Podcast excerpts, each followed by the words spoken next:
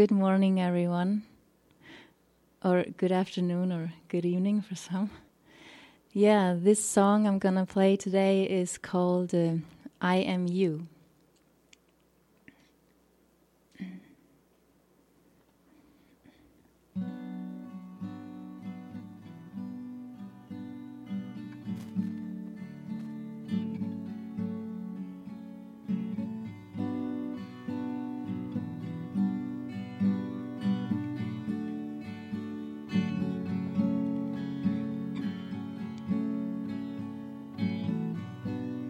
looking at the clear sky. Now I know the reason why dark clouds were blind.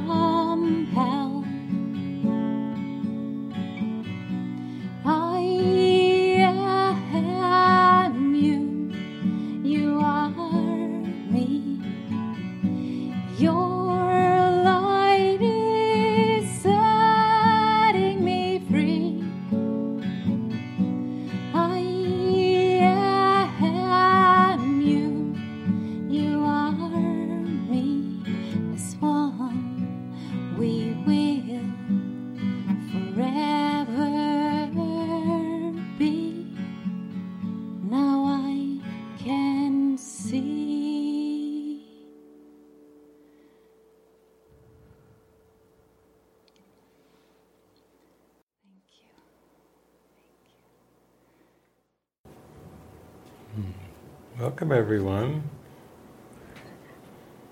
Thank you so much for joining us. We're so happy to be here. We're just bursting in happiness.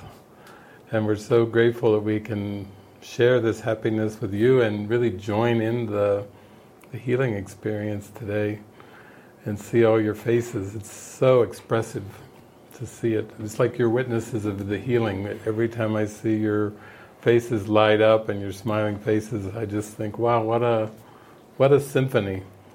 What a symphony of healing I see every day.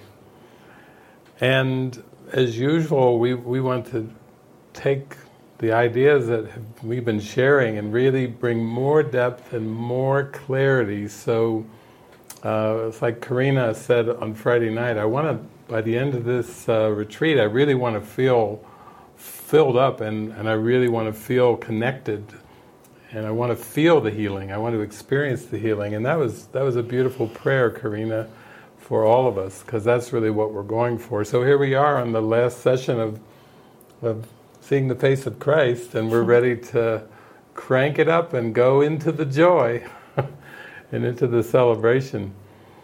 I want to go back too to Friday night because um, in that beautiful stillness and presence. And then what came through Frances a lot during that Friday night was this idea that the miracle is involuntary. And, um, and Jesus says in the Course, miracles are involuntary if they are under, they should not be under conscious control. So, uh, some of you might have even read the book, An, An Involuntary Life, which is such a, a, beautiful life of going past the personal perspective.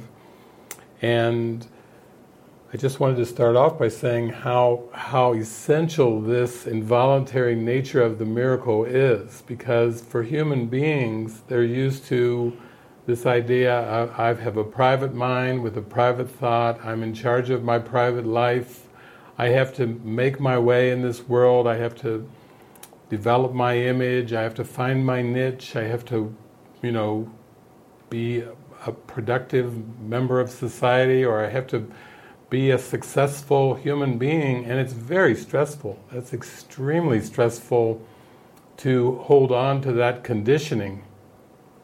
And so when you don't feel there's any alternative, if that's all you have your whole life from your family, your friends, society, is just witnesses of bigger, better, faster, more, you know, be be all that you can be, you know, not as a spirit, but as a body, that just drives you really into a feeling of isolation, of stress, of anxiety, worry. And what Frances was alluding to was when you start to give yourself over to spirit and this involuntary life, this involuntary experience, the guilt just starts to, like you might say, evaporate and fade and disappear from your mind. And the only reason that you even seem to be in time and space is because of unconscious guilt, of believing you could separate from your source believing you could separate from Creator, imagine you were just kind of in this amorphous space and you had this heavy, dark feeling of wrongness. And then, in order to escape this heavy wrongness that just seemed to be so pervasive, you thought, I think I'll just project into time and space and, and uh, dilute this a little bit. I want to get out of this thick fog of wrongness, so I'll just go, uh, I'm going to play in the physical projection a little bit to get away from this intense feeling of wrongness. And then you seem to incarnate, it's all just a metaphor, project into time and space and live a fake life. Live a life of personality that God did not create. Live a life of time and space that God did not create. Live a fantasy life of birth and death where everything is limited, time is limited. Like you only have so much time in this projection, beginning at birth and, and ending at death, or beginning at inception if you want, or the embryonic stage, whatever you want to call it, and ending in death. you, you, it seems to be very, very difficult, the procedures in time and space, but at least there's some fake ooh la la. There's fake pleasures, there's pseudo, pseudo joys that aren't really joyful, they're just little pseudo highs that come and go. They really don't come very often. Uh, they don't come enough, we would say. we don't get enough of those. And then you play out this thing, and then and then after it's over, if you haven't forgiven, if you haven't used time and space to release all this unconscious guilt, you do it over again and again and again and again. You keep trying to escape from this deep feeling of wrongness, of I've done something wrong, I've separated from my Creator, i am trying to be something that I'm not. I'm not even sure where, where it happened or when it happened, but there's this pervasive wrongness. And the, the way out, of course, is to give your life over, to give the puppet uh, that seems to be your body over to the Spirit, the Holy Spirit and Jesus to use. Why? Not for the puppet's sake. the marionette is not the problem. It's it's just a projection of that separation feeling, but to give it over to the Holy Spirit and Jesus to use to smile and laugh and bless and, and share words of comfort and to live a life of ease and to get out of the concept that you're the doer, that you're the body.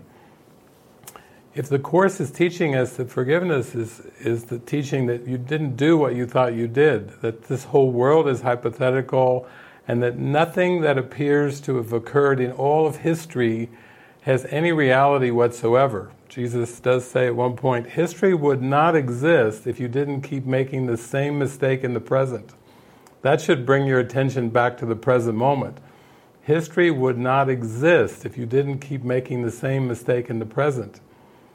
Or in the movie Legend of Bagger Vance, twice when he was on the golf course on the last day and uh, and uh, the Charlize Theron character kind of confronted him off and behind the tree, and you know, and said, you know, you didn't write, you didn't communicate with me for all these years, and he he finally was just like saying, you know, I'm sorry, I'm sorry, but that's the past. You know, it was that was so long ago, and she said, no, that was just a moment ago. Mm. And then we got the same idea later on uh, at the end of the movie that it was only a moment ago basically Jesus is teaching us don't get mesmerized by this years and, and decades and, and centuries and millennium.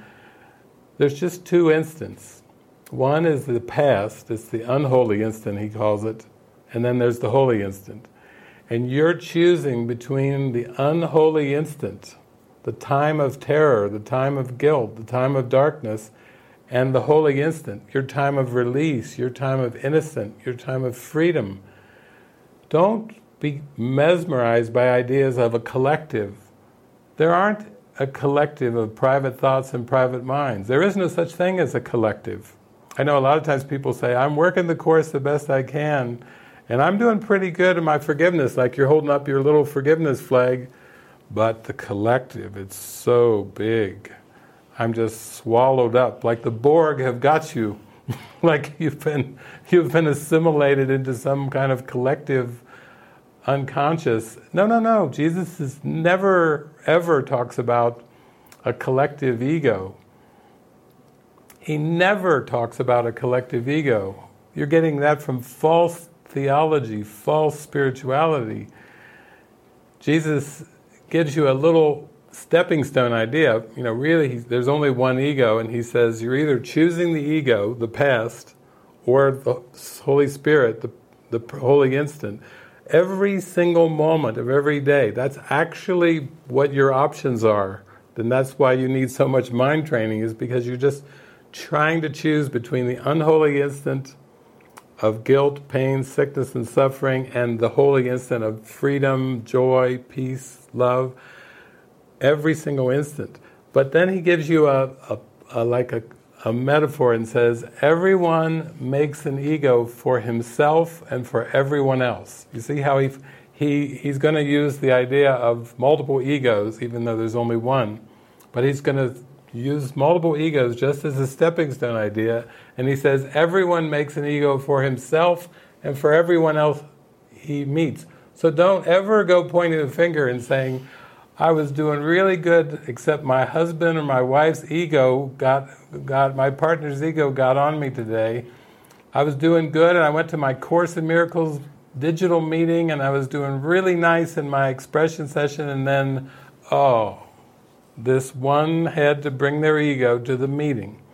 It was a beautiful digital meeting until they brought their ego. And they, they ruined my day. Victim, victim, victim, victim. Now, there is no collective. There aren't collective egos.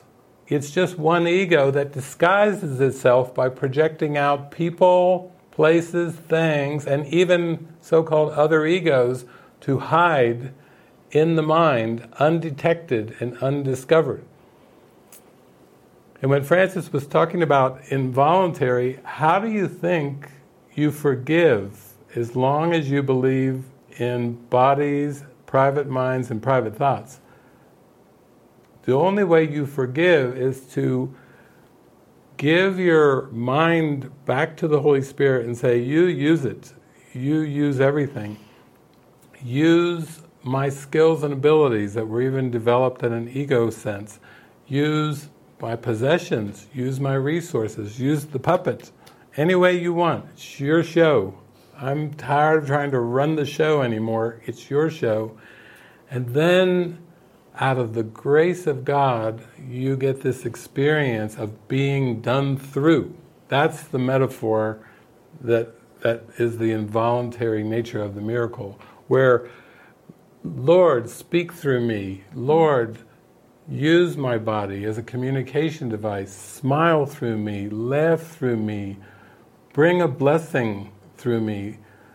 If I'm going to make a noise, let me do like the Bible said may, may I make a joyful noise unto the Lord. That's the best use of noise.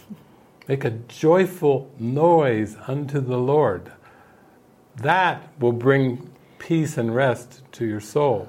So I would like to later on in this uh, broadcast actually to get into this is this is the preliminaries here, letting your life be an instrument like St. Francis prayer that you mentioned.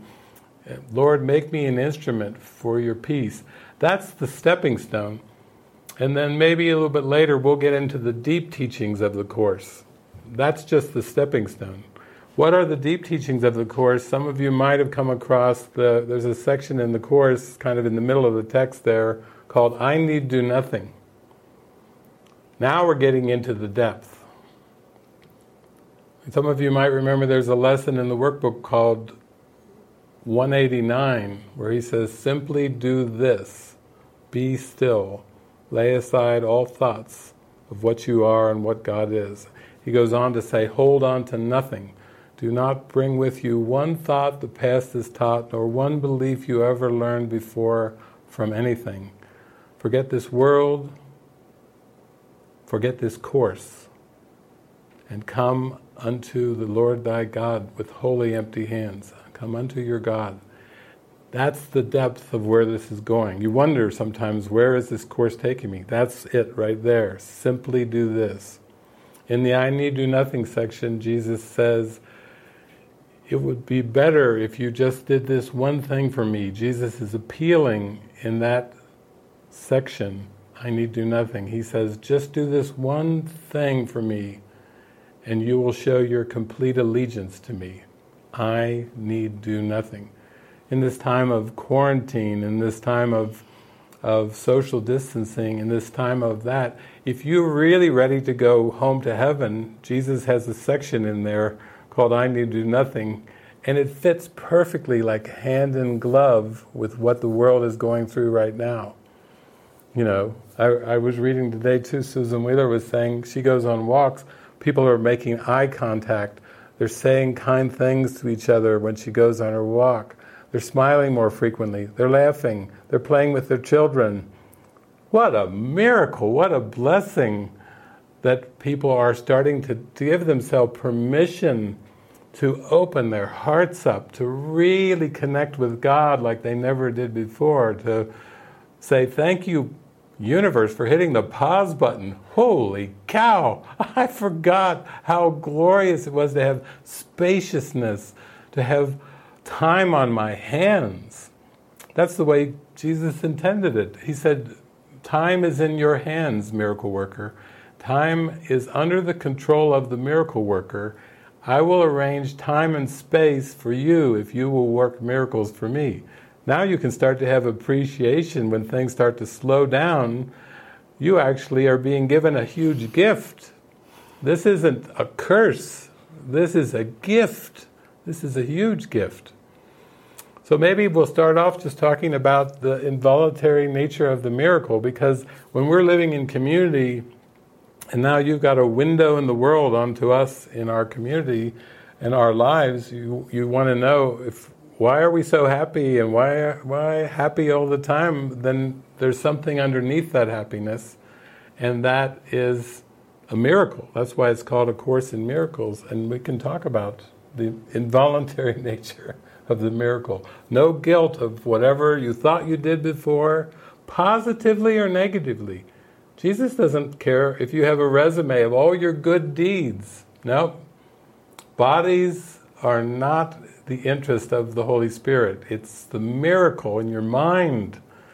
The Jesus doesn't care of your good deeds and he doesn't care of your seeming wrong wrong deeds because they're all behaviors. They were all generated by the ego and he does wants you to line up to spirit and, and be allow yourself even for a short time to be used in, in a, a, helpful way to free your mind from the belief that you're a doer, you're a body, you've done anything at all. Yeah.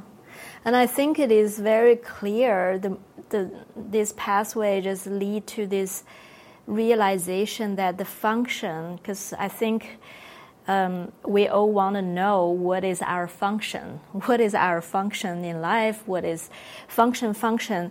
But at some point, this question suddenly leads to this profound realization that my function is never in the body, it is in the mind. And my function is a mind function, and the Spirit wants me to fulfill this function in the mind in this very moment because there is no other moment that I can wait to hope that in the next moment I will fulfill my function, but it's actually in this very moment. And I, I think at that, at one point, it was very, very, it, it dawned on me that how could I ever even have doubt about what my function was? How could I even ask the question that as if it was about doing? When the answer dawned on, on the mind, it was like a seeing that was not uh, through the eyes, understanding that was not through the, the brain. It was like so clear. And if I'm honest, I know exactly what my function is because I know exactly when the mind is going toward this all inclusive loving, including everybody to go toward the thought of happiness or not. It is actually, there is no mystery in that. And somehow, that in that moment I saw the previous, all, all these questions, it was coming from a place of forgetfulness. It wasn't really um, something that I learned in that moment. It just remembered this function is a mind function, and it is we always know whether our mind is actually fulfilling this function of unification, of going toward to include all aspect of it into the forgiveness or not. It actually it's very clear, and um, I think that is what is really behind the the scene that is the inner work you know when, when you're talking about the happiness and the joy that is perceived the inner working of it is this very focused um, is this very focused watch of the function in the mind. And then the doings is a reflection of where the mind wants to go. It, it is totally a reflection of that. The words that are said or the the doings of the, the bodies is a it, it cannot have you know its own autonomous um, animation or so to speak. It it always reflects. That's why you know when the mind is has fulfilled its function in the moment, the action is is blessing, you know, seemingly blessing, but it's the mind that is that is expressing the Holy Spirit. So the body and the words just reflects that, and I think that is truly our our purpose and our goal. You know, it, it is never about hoping that certain actions and tasks have, can bring the inspiration to mind, but it is this mind fulfilling its function toward integration and unification so that you know let the body be and let the words be whatever. And that is the the that is where how we achieve this i need do nothing state of mind because because once we identify with with what truly matters this i doesn't do anything except being still so yeah i think that is also just I was just talking with David and the, the team here before we started that I was guided to read um, the passage of the in the course where Jesus talks about his message for crucifixion. And I thought it was an interesting timing because it seems like it's Easter time.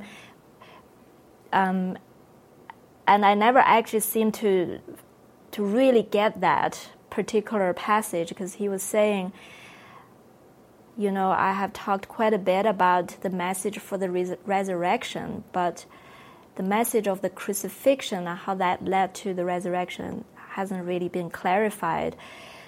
And he was saying that the message of the crucifixion is that that no matter what was shared among the people and even among us in, when we look back on the event, that perspective that involves attack, involves injustice, or involves victimhood, hurt, he did not share it.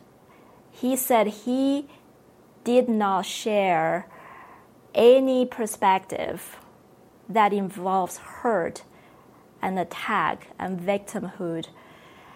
Because he did not share it, he did not strengthen it.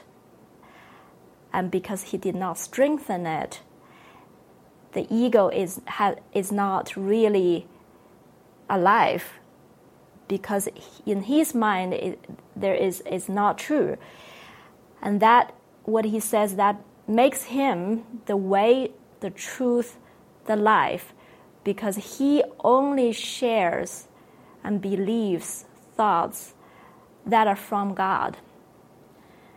And to me, that was clear as bell. Like suddenly, I was seeing he is really telling us our function is so clear. Our function is not to share, not to share ego's belief, no matter what. And basically, the way not to share it is not to push it away or dissociate, but it's actually to join the way, the truth, the life, to join Him in that in that thought system. And He said, you know, you're not asked to be crucified. That is my teaching contribution. It's a teaching contribution. Is to teach a very extreme example so that you can learn from someone else's example that by not sharing the thought system of attack, of victim, you cannot die. And all that, all that I ask you to do, he says, is to, to teach the same in a much lesser degree in i mean like in a much less extreme situations that you're presented with. So it, it feels like yeah that is so clear what our function is and that enables this happiness this joyful noise because the mind suddenly find the way out the escape patch. You know of course, it's going to be confusing when we talk about personal mass and collective mass, and as if the person is still caught in time and space, and we're just like uh, being thrown at all kinds of problems in order to find a specific solution. But he is providing a solution of all solutions right now in the mind. So. Yeah. It's amazing. It's it's actually spectacular, and I, I hope you all in, enjoyed that movie yesterday because, um, you know, as so many, Jeffrey was talking about it, Frank, seeing it maybe five times this year already, but but um, that's really teaching the same thing. I mean, any of you, I don't know if any of you have played sports or played golf, but um, golf is known, like all sports are, people will say, well, it's mostly mental.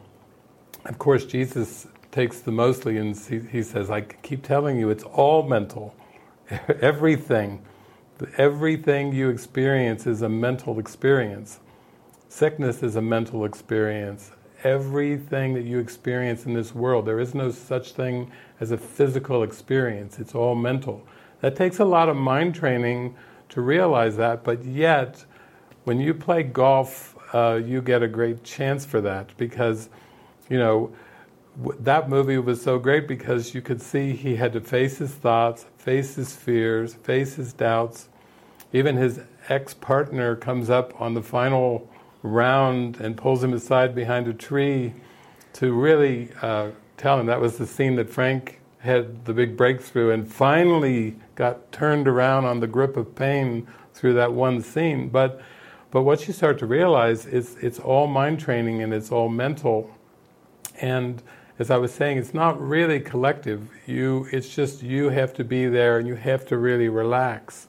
I saw Marina had posted that photo from from the the movie and basically had the quote about you need to to find your one authentic swing. Wow. And, and also it was said you need to remember. It didn't say you need to to work at it, it, it said, and practice, it said, really remember your one true authentic swing. And, and at one point, the Will Smith character, the caddy, basically was basically saying, relax, you need to relax. It, you know, he, even said, why don't you just hook it into the water? and, and that Damon's character was like looking at him like, you're my caddy, and you're telling me to hook it into the water? And he said, so you can finally relax and start to swing, you know, to start to really play play the game. The game is the authentic swing. And the game is, again, that's where the involuntary nature of miracles, to find that swing. I know when I played golf, I, I got out there when I first started to play, I started to practice, work at it, think I had to, you know, increase my stamina and all these different things, and I soon discovered, wow, this really is not physical at all. When, when my mind is off thinking all kinds of things, the ball is all over the place. Mm-hmm. And don't you love how Robert Redford made a movie where he even showed that, like Walter Hagen, you know, he was off in the water, you know, swinging at the very end, uh, coming back from the dead, is the way the narrator called it he was so forgiving of his hooks and his slices that he would almost be fired up if he hit a bad shot. Do you do that with your life when you seem to see something that you judge as bad? Do you come even more fired up to come back with a spectacular recovery? That's what you got to love about Walter Hagen, you know. Okay, everyone's counting him out. He's out standing in the water. He's looking at crocodiles, you know. But he's all feisty and he's coming back with a spectacular shot to get back in the game. You need to be just as forgiving of yourself, not critical. Why did I say that? Why did I do that? I'm never going to get this. I can't believe what I did when I was 15, and oh, I'll never live down that thing I did with my spouse uh, when I was in, uh, on such and such a year. That ruined us. You know, you have to come out of the darkness of these thoughts of punishment, of self punishment, self criticism, where you went wrong, where you messed up, to be like Walter Hagen, to come in there. And then Bobby Jones, wow, that's just the way it's supposed to be played. He's so in the zone that he's so into the fluid swing of his authentic swing that that Bagger Vance uses him as an example and says, keep your fix your eyes on Bobby Jones as he's hitting his just his practice swings. He's in the zone. He's in the zone. He's he is such into prayer and contemplation. There you have your devoted mystics and saints. You're like Ramana Maharshis, your Yoganandas, you know, your Lao Tzu's, you know, throughout history, they're so in the zone that you know, the Holy Spirit just says, fix your eyes on this one over here, fix your eyes on that one over there. And you're not supposed to fix your eyes on them so you can go, I'll never get there. That's way too high for me. That scares me. Bobby Jones, that swing scares me. Most golfers that were on the same course with Bobby Jones, they were afraid. They look over, they're like poetry in motion, and I'm hacking away to try to get the ball to stay on the fairway, and he's a click, I remember one time I was playing with my biological father. We were out on the golf course, and it was so funny that he would go out and he he wasn't a golf player, so he was like hacking it off on the parking lots, and he was over in the grocery store, uh, you know, into the trees, into the woods, and everything. And we played quite a few rounds, and uh, he was just all over the place. And then finally, one day we were out there playing, and he got into the zone. My biological father, he found his authentic swing for like seven holes.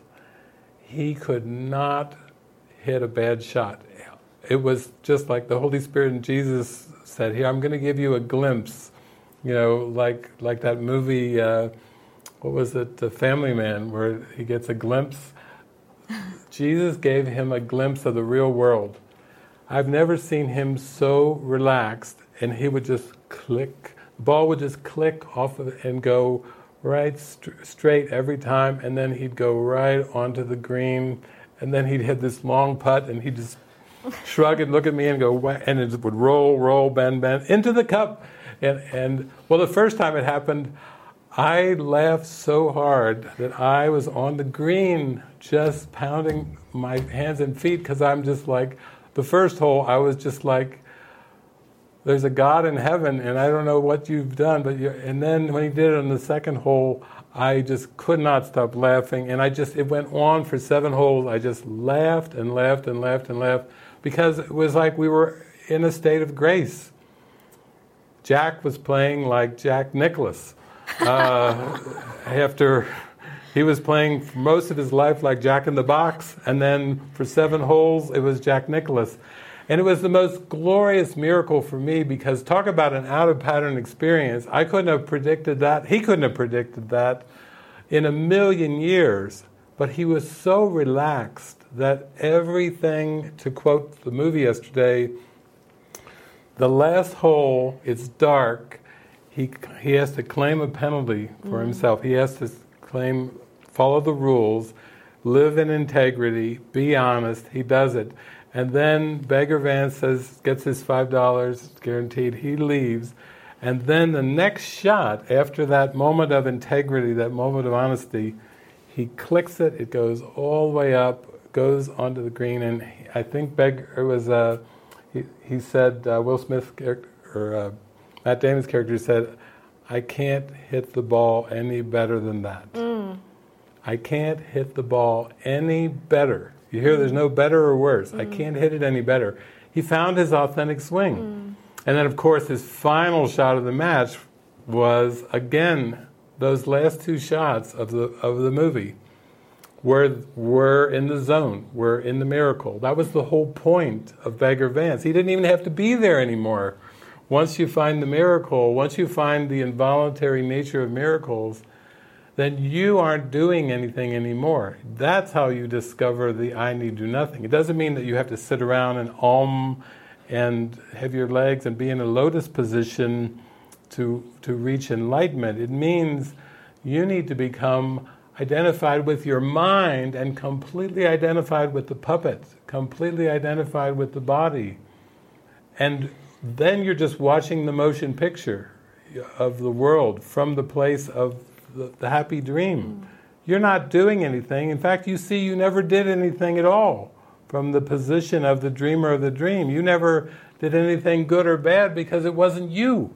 Mm. The ego generated this body, the ego generated all these situations. So it's huge. It's huge. I, that scene really stood out to me too. And uh, that is actually exactly what is going to come when, when you reach this place. Then you realize, okay, I'm not interested in improvement anymore. I cannot do any better. Let me forgive if judgments rise up instead of I should change, I should do more, he should change, he should do more there will be a, like exactly what he was saying. I cannot do any better anymore. Now let me forgive these thoughts should they arise again. That that's the fo- change of the focus. Yeah. You completely release the puppet. You completely release the doing from your own expectations anymore. Yeah. But the expectation comes back to let me forgive this this judgment because they cannot be justified anymore. Yeah. So it's it's totally it's totally an experience. That's what we're talking about with experience your mind as it is. Because the mind is not contained in a body, the mind is not contained in a world or a universe. The mind is is so powerful and so vast. Sometimes it's associated with consciousness. Uh, uh, a friend of mine today, Lloyd Lapp, uh, posted on Facebook, I am in consciousness but not of it. And I wrote back to him, I said, ah, that's, you're, you're using the, the old teaching from the Bible, be in the world but not of it.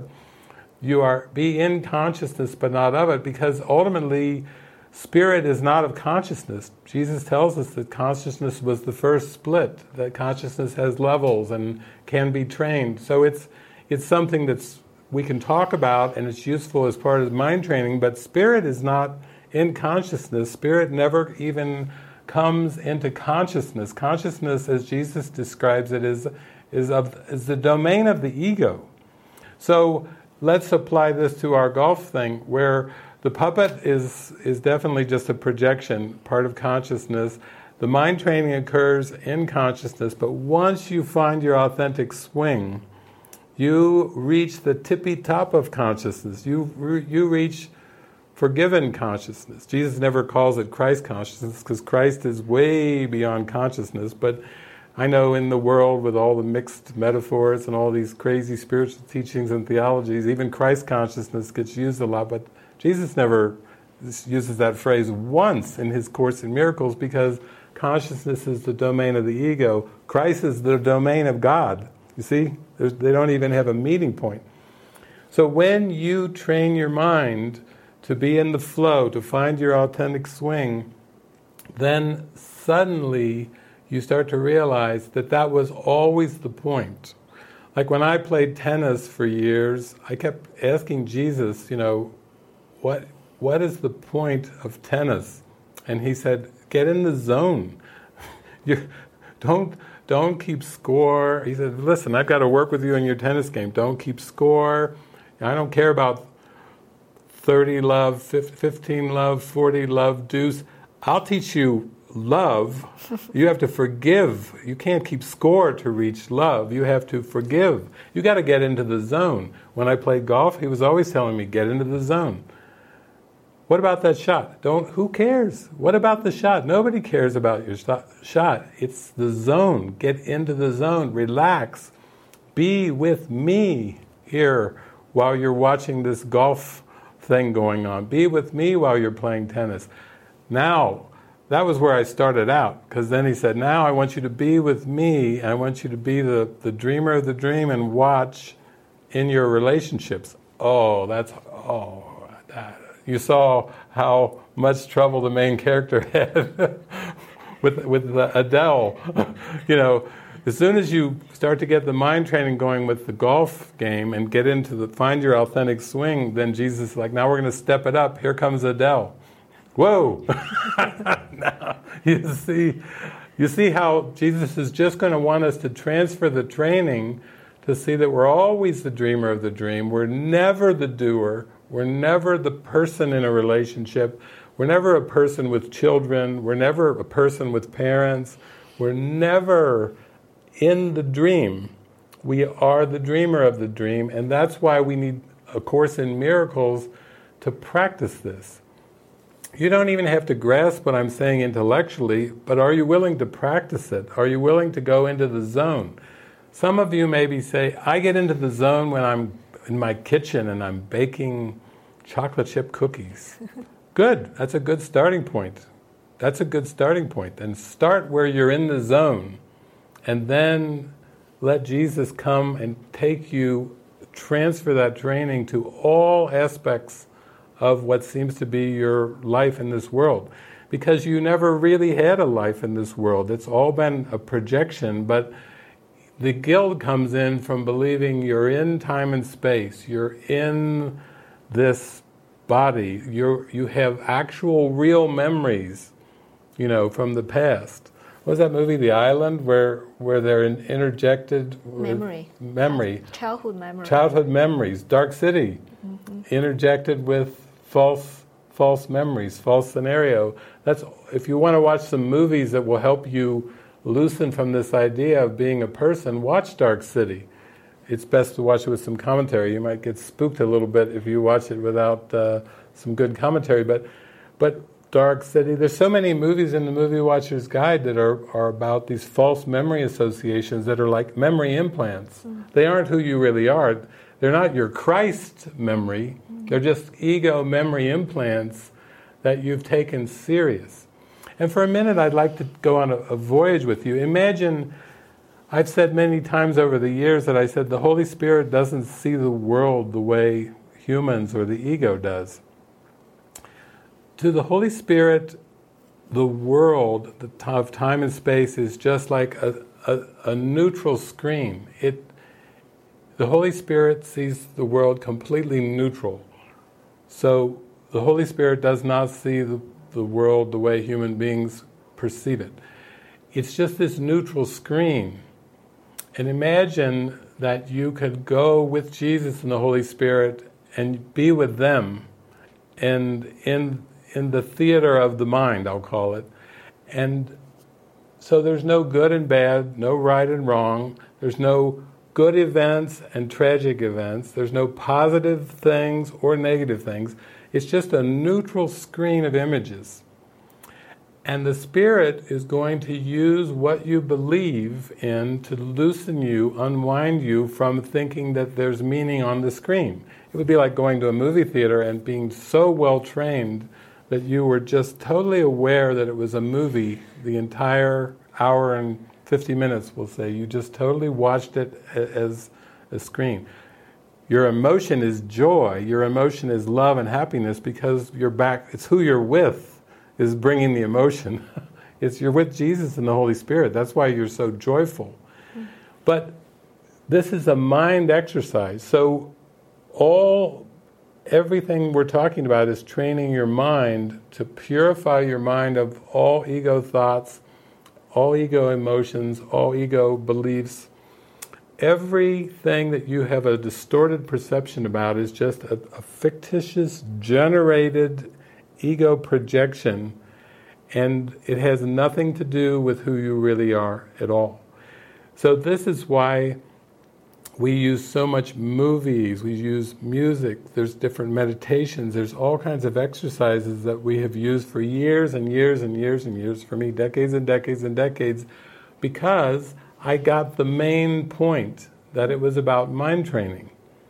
That, that was never, nothing is ever good or bad, but thinking makes it so. Am I thinking with the ego? Then I'm caught up into the dualities of good and bad. Am I thinking with God? I'm at peace, I'm watching the movie, and I'm not reacting. A lot of times people will say, you're just what you're talking about sounds like major denial and i'm i'm not talking about denial at all i'm the projected world of all these up and down roller coaster emotions that's coming from denying the light that you are and that's also coming from holding on to an unconscious set of beliefs that that are dictating your perceptions that are dictating your interpretations of the world so this is the opposite of denial this is the opposite of repression you know, Kenneth is with us today. Kenneth likes to use that thing of throwing pink paint on things. Like that's like the old uh, Pink Panther show. You know, some of you have seen the beginning of the Pink Panther.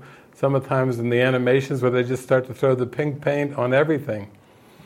This isn't about positive affirmations and, and trying to be positive and throw pink paint, like Kenneth said Kenneth, you're showing us this is about doing the work. You don't care if it's an instrument for peace, if it's a spirit, if you're having a one on one with a mighty companion. Kenneth was saying, let's get at it now. Come on, let's get going here. I'm not interested in fluff. I'm not interested in putting positive interpretations on top of, of, of darkness. Mm. I don't know if you saw some of that. Some of you saw that movie. Uh, uh, what the bleep do we know? But there was the one uh, scientist, the, the, physician, was saying it's like putting, it's like putting a, a, a dark smear over the top of everything underneath. Or I would always say it's almost like, why would you try to, to if you had a cake of mud? Why would you try to put sweet icing on a cake of mud? that would be really dark, especially when your your family and your guests say, "Could I have a, a piece of cake?" And you cut into it and you serve it up, and it's got sweet icing on the top and mud underneath. That's what you have when you have unconscious thoughts and beliefs that are unexposed, you haven't looked at.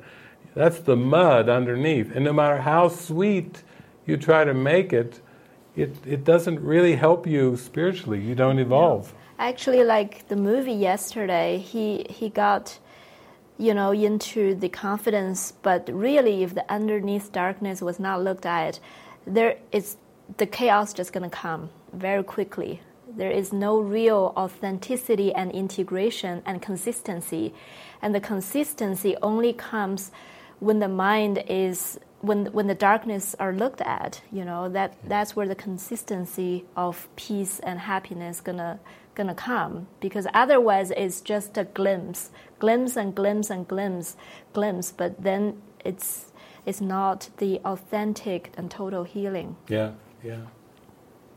And I and I really appreciate how in this retreat we've had people written in like. Uh, like Daniela and um, Alicia have, have been talking about how intense their lives are and how how intense the emotions are and how it seems debilitating uh, when you have like intense emotions that you've maybe spent decades, millennium pushing down. Now, this particular seeming, we'll call it lifetime, this experience, you're, you're, you're now saying, yes, I'm time, okay, it's time for me to heal. I've been running, I've been on the run for a couple million years or something, and now I'm picking this time to actually heal.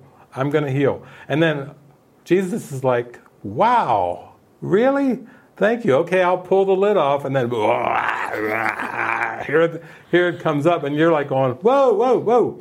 I think I can I have another pet? No, put me back to sleep. Put me back in the matrix. You know, I want that juicy steak. Give me that juicy steak. You know, I don't know. I don't even want to let that can of worms come out. But actually, you do want it. You know, you actually are, are ready for some real, actual, true peace and happiness and joy and love. Not the pseudo stuff, not the little pink paint stuff that Kenneth was talking about. You're really ready for it. And, and we've been called together. That's why, Alicia, that's why you're saying what you're saying.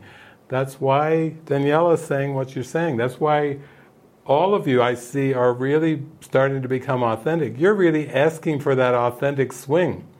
You're really asking to remember that authentic swing in your mind.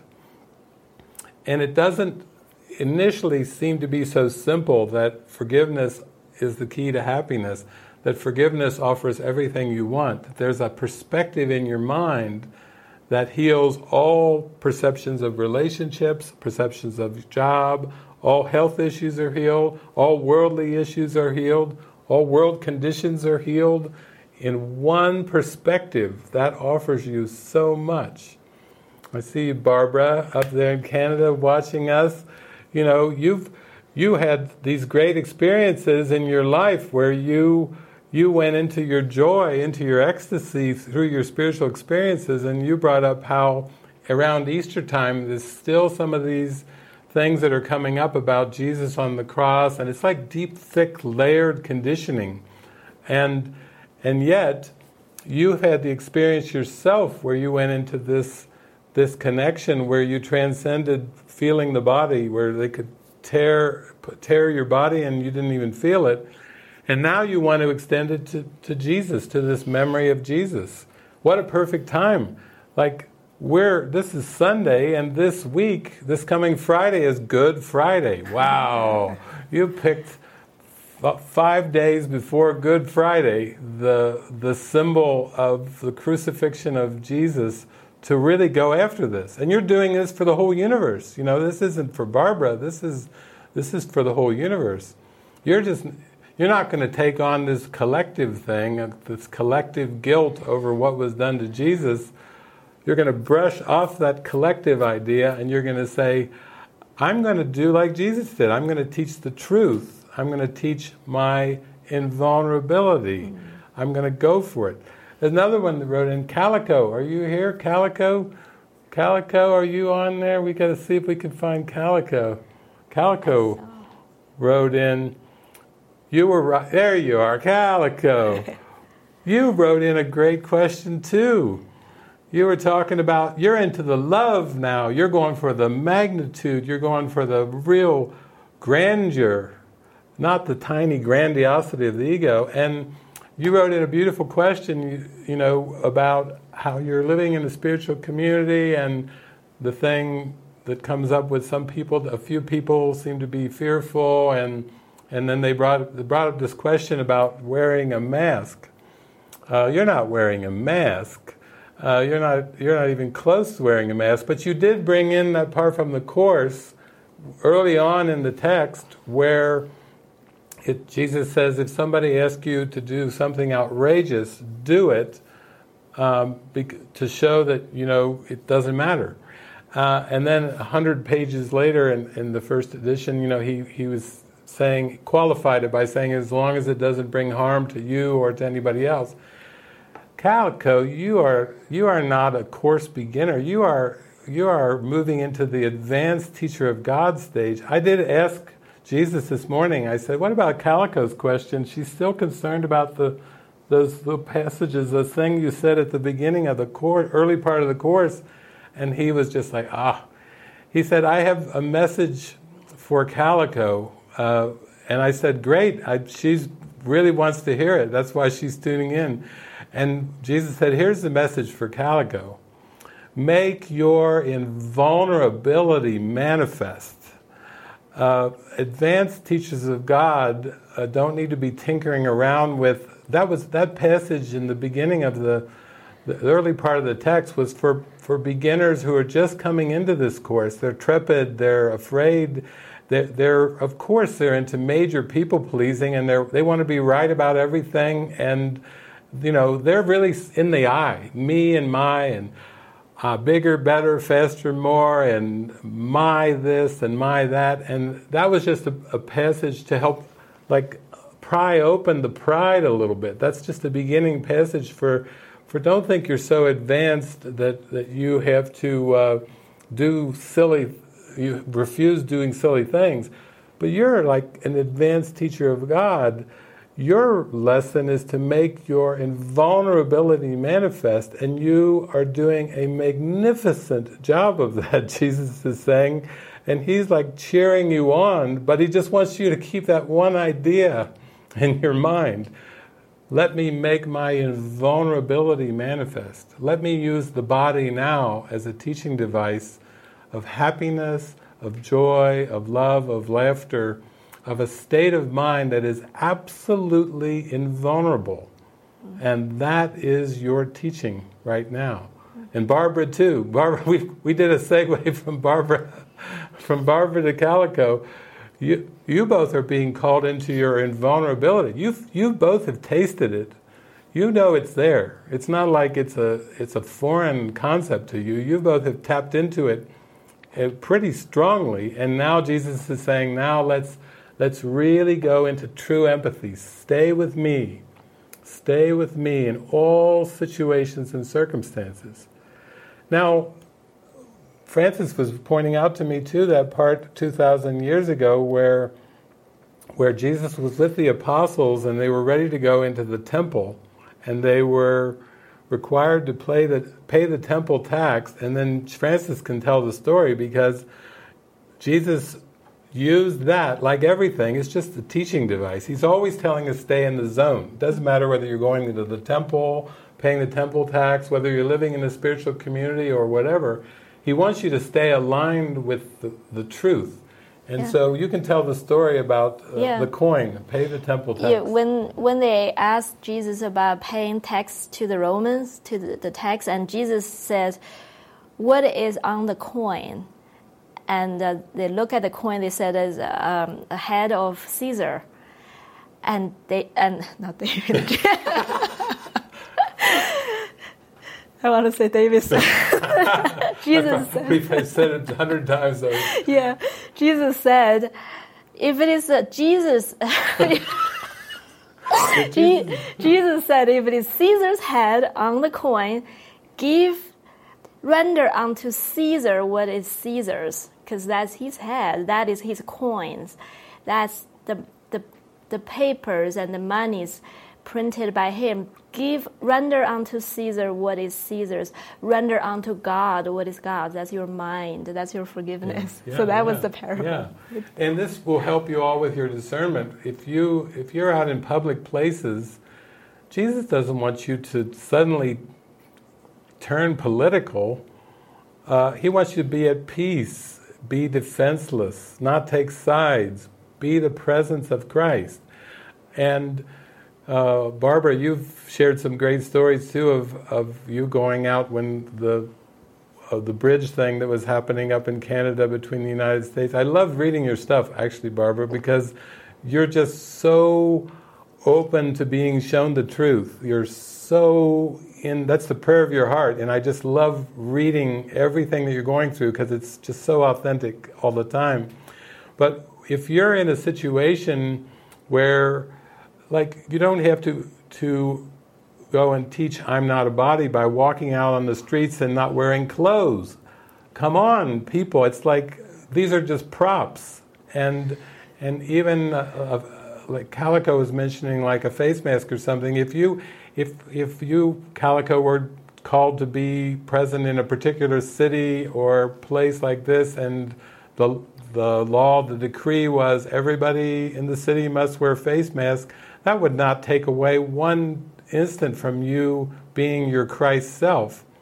Except that Calico is is down here in Mexico in a in a community, and Jesus is like, well, let's uh, you know, it's not like you know you have to.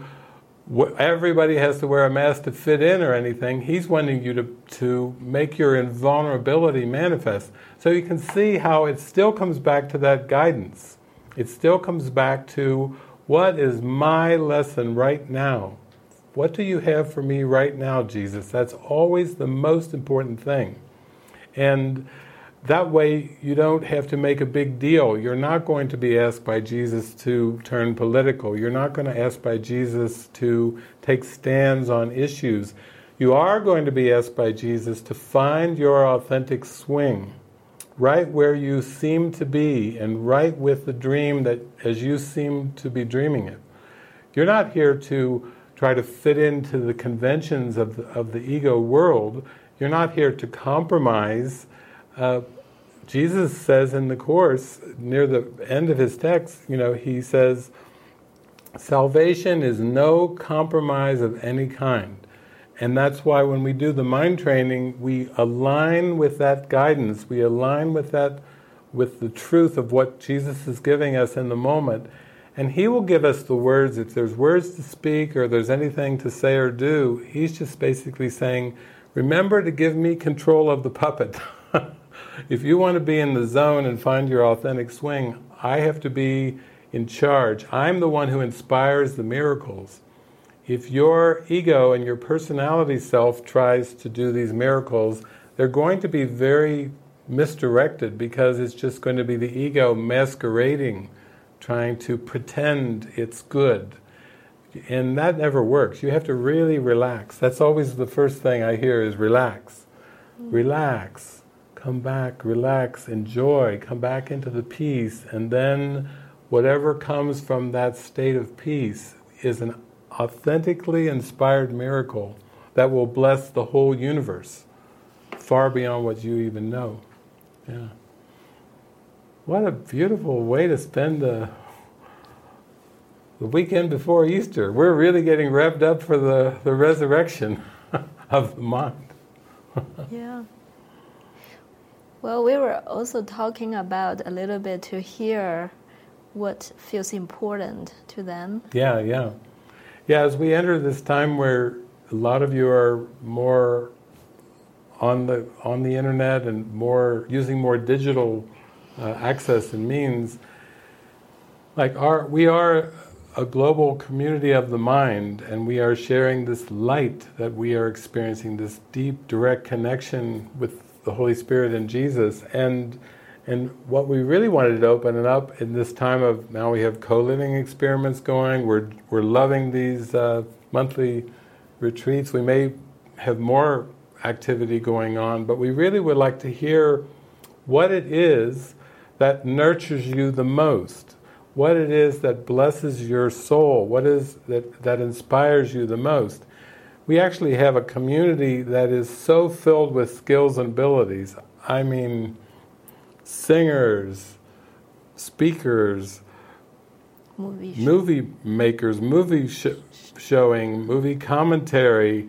There's just poetry. There's there's so many things that the, the community has, so many skills available to the Holy Spirit and Jesus to use.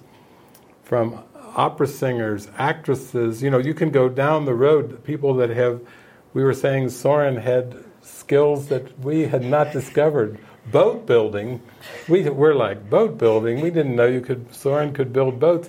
We we have a flood of amazing skills to share with you. Greg, Greg's been a painter. He's he's Artist. built houses.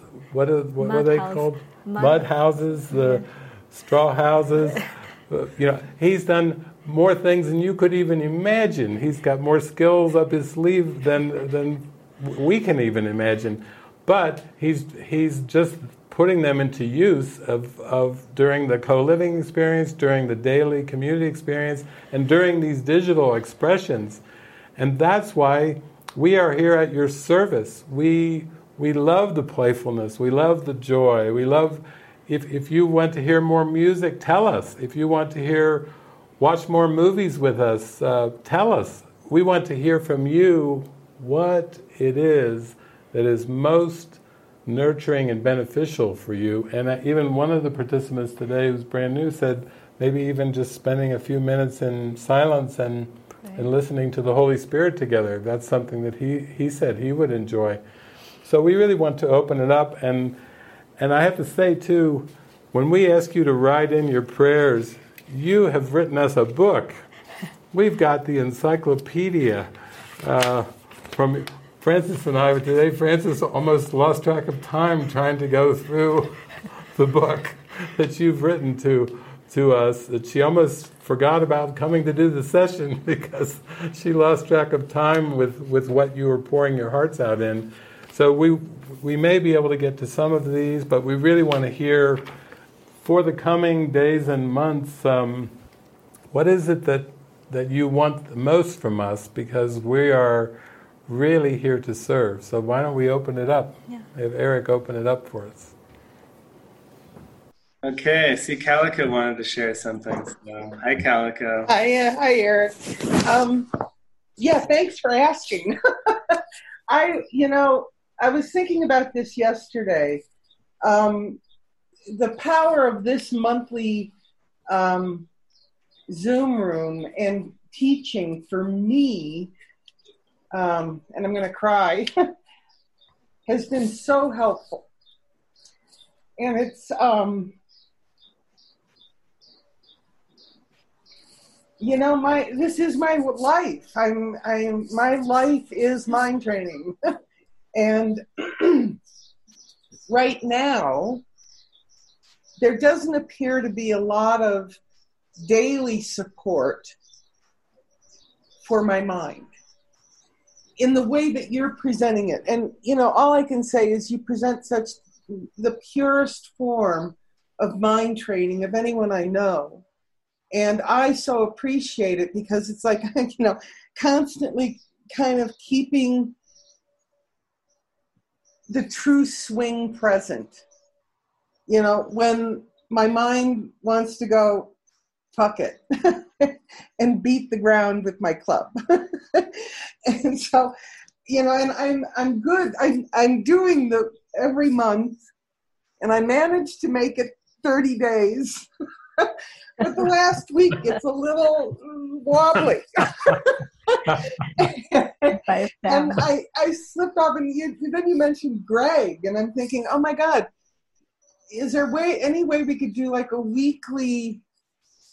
I don't know something just as a shoring us up during because there is a lot of fear right now and it's i'm not fearful but i they're fearful of me i mean it's bizarre the way everything is turned around and and so I just feel like a little more contact with this mind, with the purest Christ mind, to kind of help me hold it hold it up a little higher. Um, yeah, so I don't have to beat my club in the ground ever. You know, I mean that's my game plan, and so you asked. I'm, you know. Oh, thank you, thank you, Calico. Any opportunity. Thank so thank you for this. Just all of, and I get living miracles to me is so not a concept anymore, and I just am so appreciative of anyone that's participating in living miracles right now because it really is holding this higher echelon mind training. And I don't know of anyone else that's doing it, and I have to. so there you go. And I just, I love you, love you, love you. And I, yeah, you can mute me now. That's beautiful, Calico, because actually on the drive over, that was the same, we were on the same wavelength again, because I was on the drive over, I was talking to Svava and Frances saying, you know, that we actually need something weekly uh, because, like next weekend already, we've got a, a, an Easter retreat, uh, English and Spanish Easter retreat, which is open to everybody, to the whole world. And um, but I was saying then after that, yeah, we probably should really have something going on on a weekly basis. And I, I just used the very words. So this is good. You've you've set, we've joined together. We've we've heard the idea. We've shared it. Now we can also hear from others too of, of maybe what they would like that uh, weekly uh, extension to be. We already have some set up coming, I think, in the, the months ahead. So we'll honor all of those. Uh, we've got some Take Me Home events, weekend events. We've got the free Easter. We've talked about having more of the Spanish English events. And we have, uh, of course, our monthly retreats, but we still have weeks that are mm.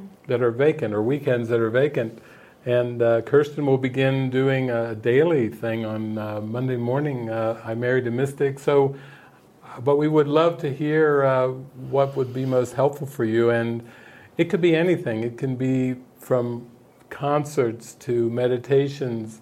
Um, I know in different pockets. Uh, I heard Tamara was coming uh, back to uh, Camas and maybe holding some expression sessions there.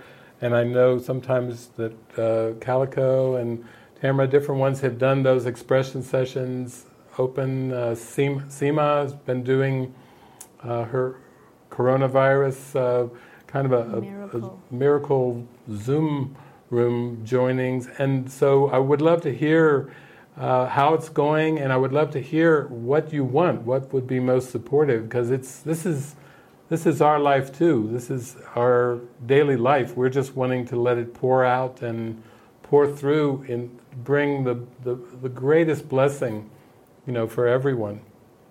So thank you. Thank you, Calico. Okay, we'll go to Julie next. Go ahead, Julie. Hi. Oh, thank you so much for for this weekend. I'm so so so grateful.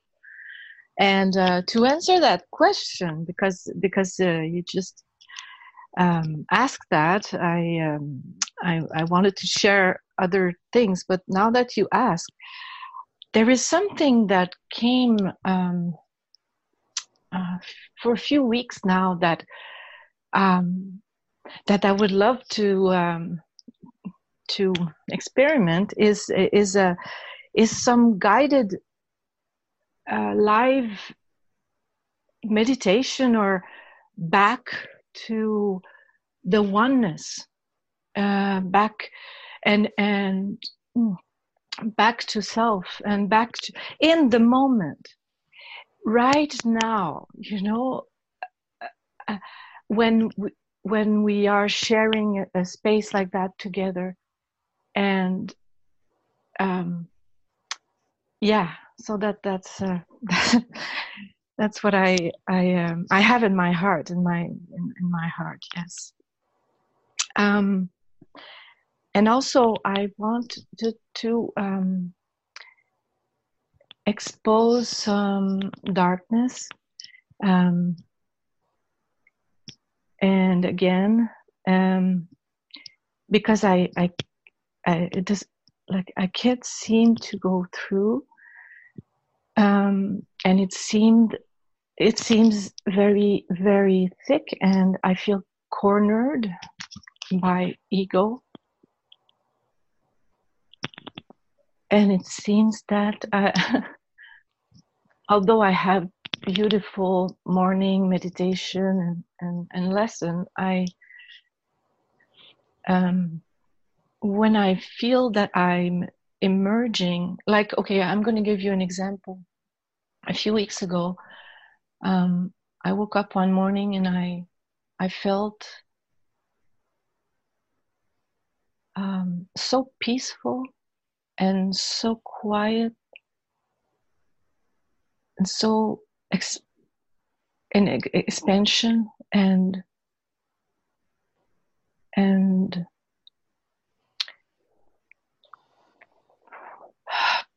I don't know. There's no really words to describe what I felt, but it was so beautiful. And and right after that, like it's like ego goes from suspicious to vicious, I guess. But um, I got this uh,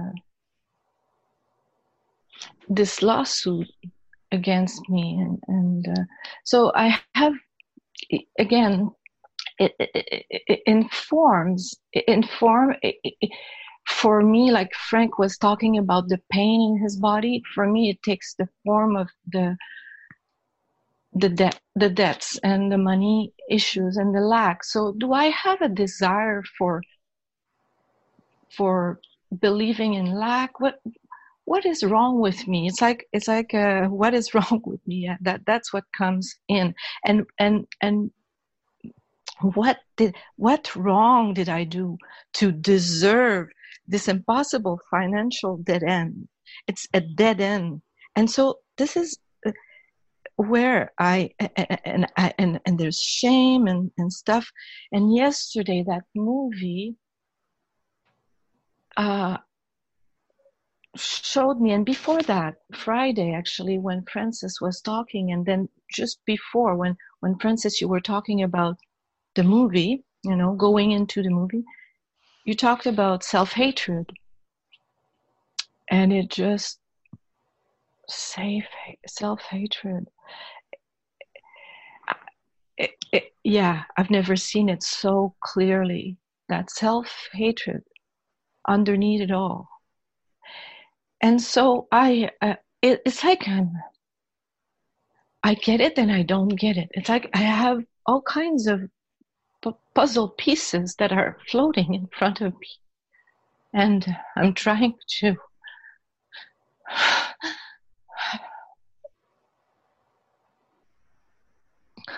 find the light and and and it's it's and I I sometimes see it but it, there's a lot of fear and I need need help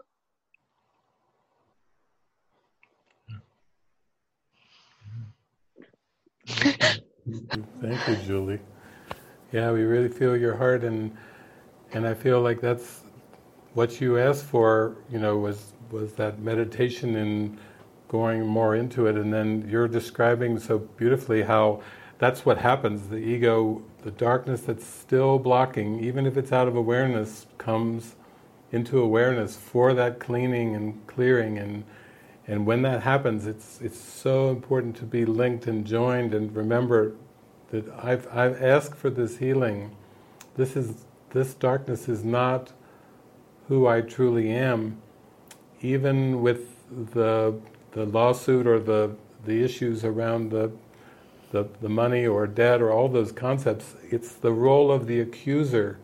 As long as we have these hidden beliefs, then we seem to have accusers that show up on the screen. And they seem, Jesus says, the role of the accuser will appear in many forms, and it will seem to be accusing you. Have no fear, it will go at last. In other words, he's just still just encouraging us, like, okay, let it, let those clouds move through. You know, don't conclude anything. Don't conclude anything about Julie. You know, there's nothing to conclude, good or bad, about Julie. This is a mind cleanse. And you were saying the meditation to take us toward that light and that oneness, you, you have given yourself over to that, and then whatever still is underneath there is, is, is like you're calling it out. You're saying, Ali Ali income free, come on, no more hiding any bits of self-hatred that I still have, it's time, it's time for them to come up. So thank you for sharing that idea and uh, and yeah, we've had a number of people in our community and, and myself and others have faced these kind of things, in, even in this form um, that you're going through right now. And it was a call for us to deepen in faith and to, to say, I really need to keep my faith strong during this because it will be handled for me uh, by Jesus, by the Spirit, and, and whatever I need to say or do, I will be told. And just to come back to the, the, the confidence in that, that's the most important thing. Thank you.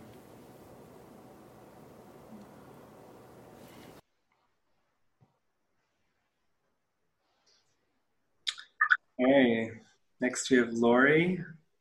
Hi, Lori, go ahead. Hi. I feel so incredibly grateful and so moved by everyone sharing. And I've been really terrified. I've been beating myself up about not being able to speak on these retreats. But I also had this deep down feeling that it would be easier when the time's right. And that's how I feel now. It feels it's not as terrifying. um, And when you asked what what do I need, I really I feel like I've had a breakthrough this weekend. Like nothing needs to be different. Like everything's just perfect. I feel grateful for the coronavirus. and my prayer, I think my prayer for this weekend was somebody said, I'm sorry, I forgot your name, but somebody said, um, like, why can't I just be normal? My prayer was, how, how do you want me to be in this world?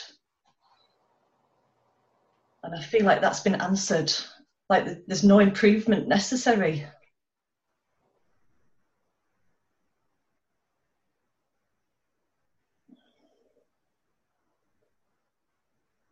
it, it, it comes back to the trust, yeah, just to trust that I'm being provided for, we're all being provided for. Thank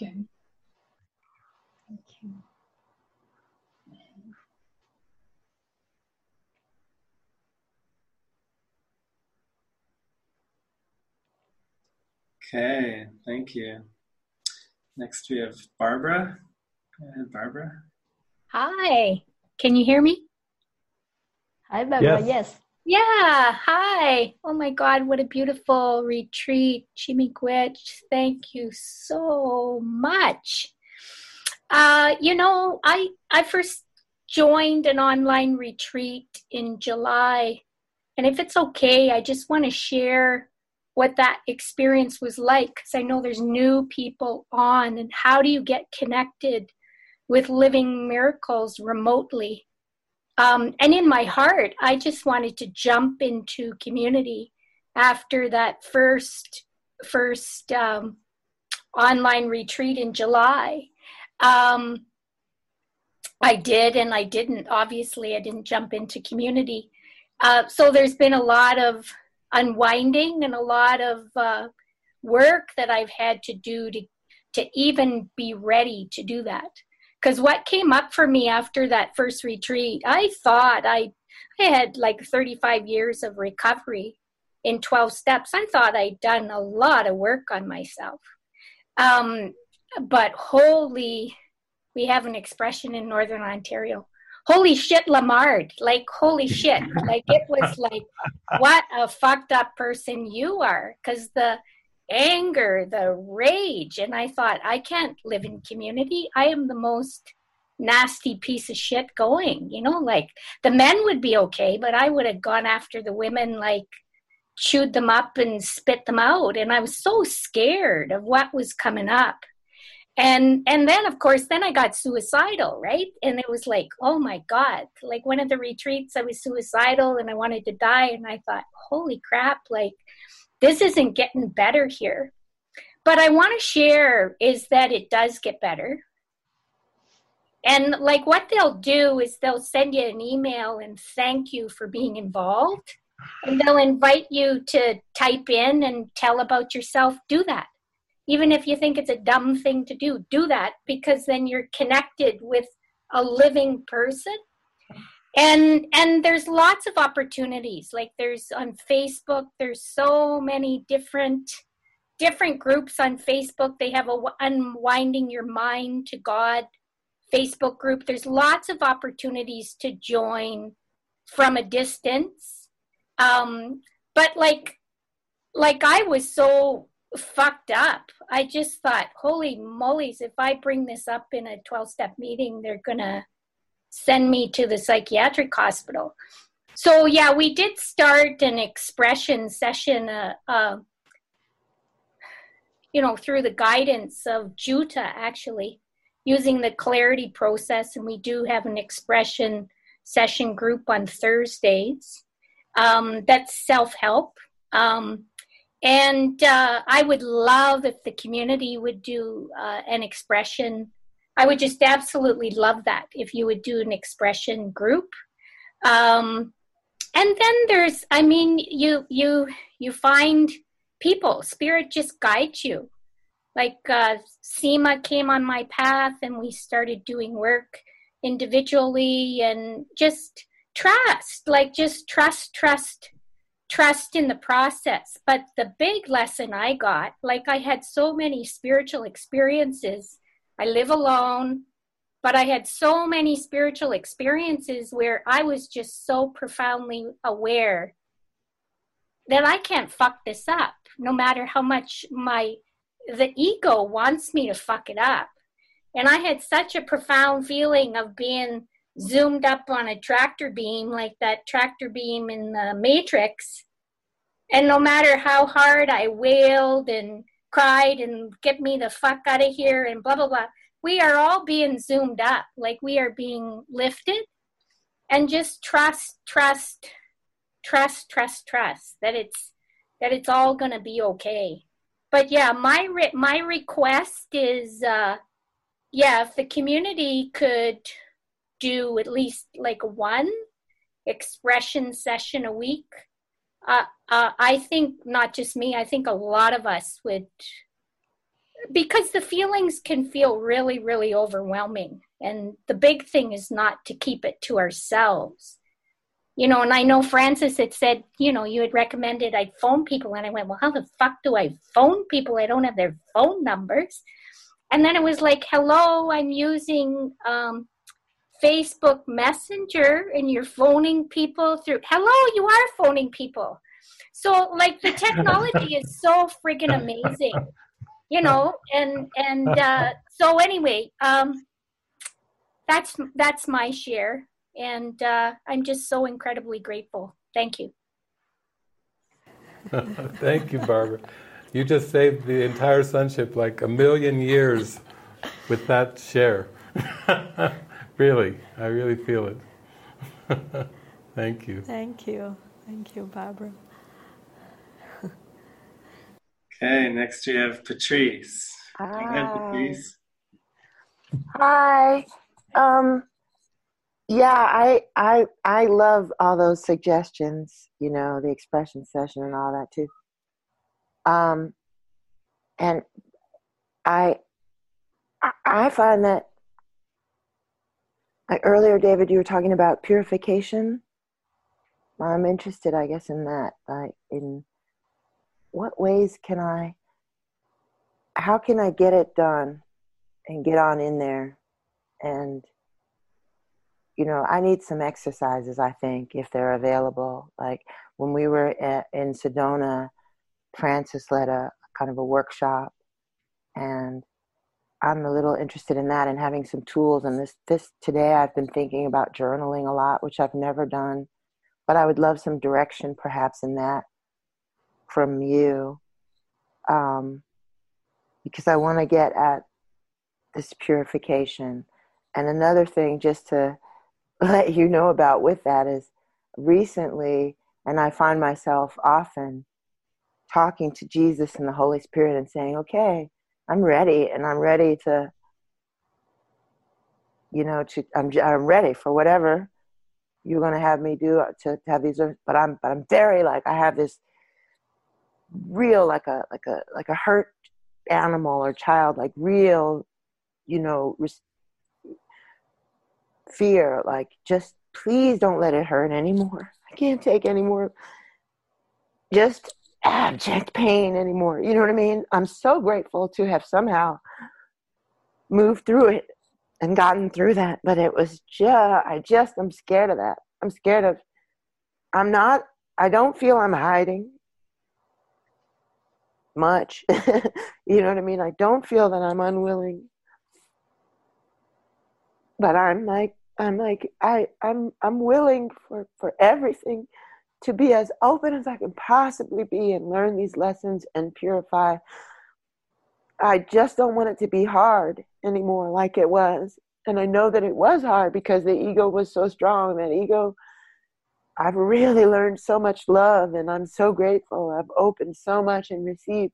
And the most beautiful part about it, it's funny. I mean, I have a longing to really be loving and love other people and open my heart. But I have to say, a very, very beautiful part of the whole process. The whole thing has been seeing myself be kind to myself in the process.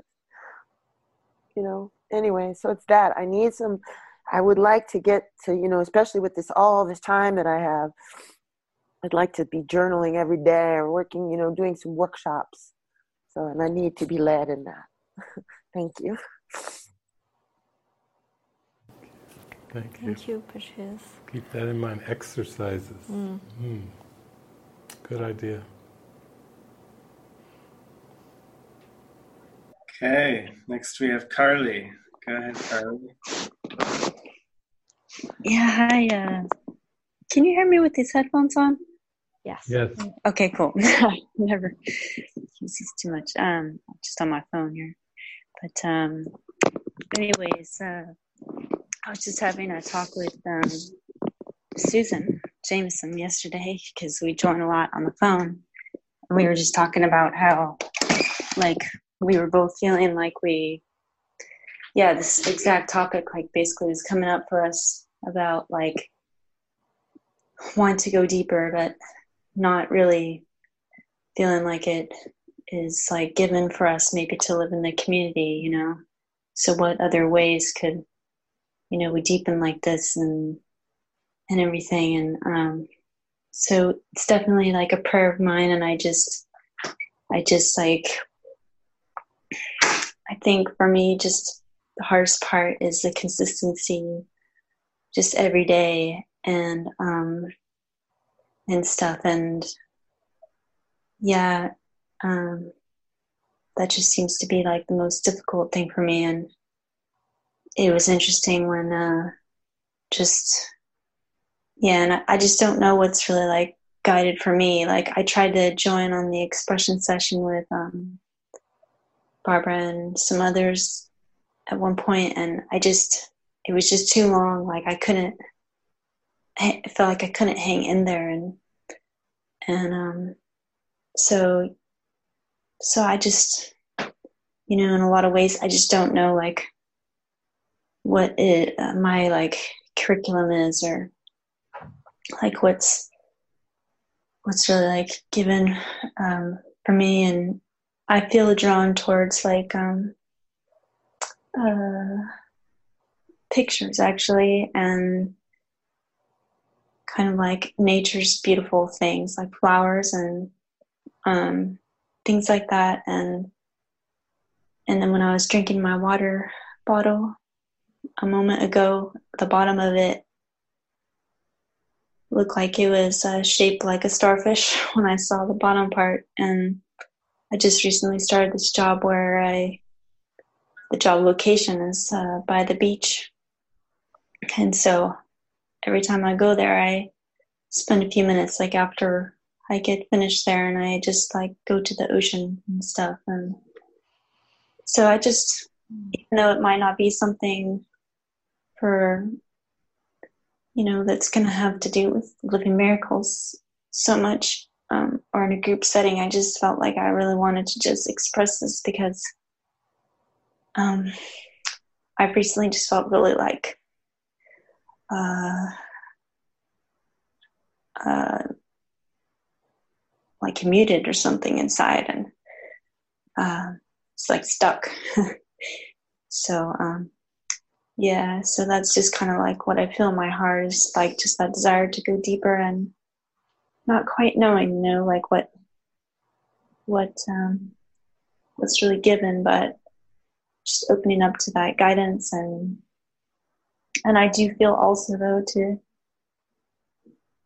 i just for some reason i feel this new like like making new connections you know not just joining with I mean, not to put Susan, you know, Susan's like the most amazing companion, but I also feel like someone new, you know, coming in, like to join with someone new or, or more than one. I, I don't know, but that's just a feeling I have in my heart. Like, like there's maybe some new connections to be made. So, so thank you so much.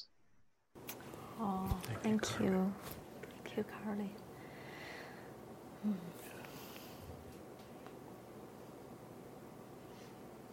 Okay, next we have Anna Carroll.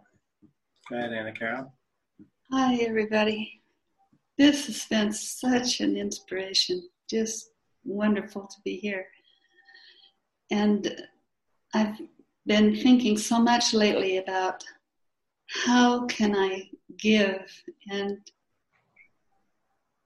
participate totally in this oneness that we are, in this purpose that we share, and give in such a way that there is no fear, that there is nothing to fear, that it's it's an uplifting for everybody to join in the truth of what we really are. And uh, I thought about the retreat I was at where uh, it was like Seema and uh, Heidi and Mary Williams. They, they had a group and they had an app that they were using where they could just immediately join and uh, I also thought about having a Zoom room, a time, a specific time in the morning and at night, like 12 hours apart, 6 a.m., 6 p.m., where I'm at. And it would be an invitation for all those that want to join in the same purpose of supporting this this Christ vision, this oneness, this this essence of who we are, holding the space for any sharing to come, knowing that whatever is shared there is for the healing of, of everybody, for the healing of the whole universe, like David is saying. Uh, so I'm open to any any way that we can join together and and really experience that love that we are and that peace and that joy and and hold the space for anything to be released and purified and just whatever works for the whole. I just, that's where my heart is right now. Thank you. Thank you. Thank you, AC. Yeah, that's beautiful, AC. I think, too, at this, the way circumstances are in the world, that um, there's probably more of an availability even for a Zoom room because uh, before everyone was so busy and oh I, can, don't know if I can make it at that time and this and this but but now the availability is much stronger and I'm particularly enjoying watching the expressions all over the internet of people showing up, even celebrities showing up, no makeup, they play the guitar, they grab the guitar. They may be a, a rock and roll legend or a country music legend or whatever. They just do a little video or a little live um, from their heart. And uh, I, I think right now I'm noticing the transparency level of, from what I've perceived over the last three decades. I've never seen it. It's going through the roof. Um, even with our community, you know, we had a time there where we did those shows, or we were asking people, feel free to do Facebook Live, and, and people in the community were facing their their doubts and their fears about going on doing a live or going on to a Zoom room or whatever. But that was almost like Jesus was just loosening up. Now he's like loosening everybody, he's loosening the whole planet up uh, for this kind of transparency and I don't know if you remember back uh, the days of Charles Owen Baldwin and some of those early days where you were with us there in Cincinnati. Uh, and Charles would come up to me, and he that was just the days when they were inventing these security cameras where they had a a computer and like 12 or 16 cameras for all over your house. And Charles came to me and he said, David, there's just so many miracles happen around you on such a daily basis. He said, I want to put at least a camera in every room uh, because I don't want to miss. I want to sit there and go through the footage and, and see all the miracles, and even in the hallways, you know, put, put them in there too. But that was years ago, a number of years ago, and now I'm seeing it happen. Uh, the Spirit's just orchestrating it all over. The, the performers, the legends who were before counseled by their managers, you know, no, just keep it all back for your stage appearance so people can pay a hundred bucks or two, three thousand bucks to come and see you. perform in a very uh, small little segregated space. Now they're just on their making new lyrics uh, to their famous songs to touch people's hearts that are more relevant and you know I, i'm seeing the the expressiveness and the transparency is really coming up so it, all this we've talked about about no private thoughts and no people pleasing now it's almost like there's a push from underneath the unconscious mind the light is making its uh, presence felt you know, instead of the empire strikes back, this is the light shows up and it's forcing up all the unconscious darkness uh, into awareness. So if we use it well and we use it through these Zoom rooms, expression sessions, connecting, joining, like Carly was just saying, new people coming together that have never met, and this becomes the new norm, uh, the new means, the new mechanism, I feel like that will be a way of, of handling this darkness.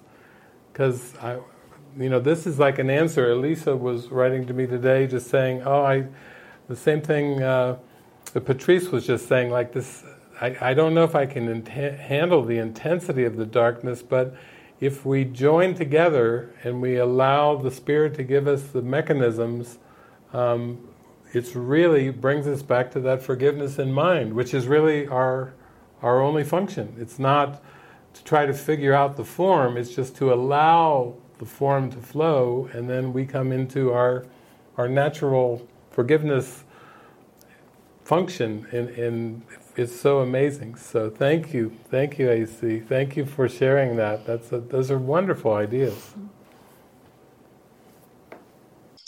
Okay, next we have uh, Becca over in at La Casa de Milagros. Wow. Hello. Hey. I just I just wanted to force myself to share because I never ever share or haven't yet. Um, I went to Holland in um, last October, and it was like that's where I want to be, and ever since then, I have been um, figuring out a way to be here. And I got in just under the wire. I came to Mexico in December, January, and I was over. Oh, I'm not hearing. Yes. Yeah, we yeah, hear we you. Can hear you. Oh, okay. I'm not here. Okay. Um, and anyway, I'm just very thankful to be here. And this is so joyful. Um, I appreciate everything. Um, I appreciate everybody sharing. And it just, I'm growing so much compassion and for myself. And um, it's really difficult for me to uh, be, you know, connected like this where I'm not, I, I'm like, well, I'm not seeing everybody. They're not in the room, but, but I'm connected. And that's something that I've needed to do for a long time, which is to feel safe out of my protective bubble. And so this is, you know, living here has just been with the mighty companions and it's, it's just a beautiful experience for me. Um, I'm very thankful. And so anything and everything that you do is received and loved.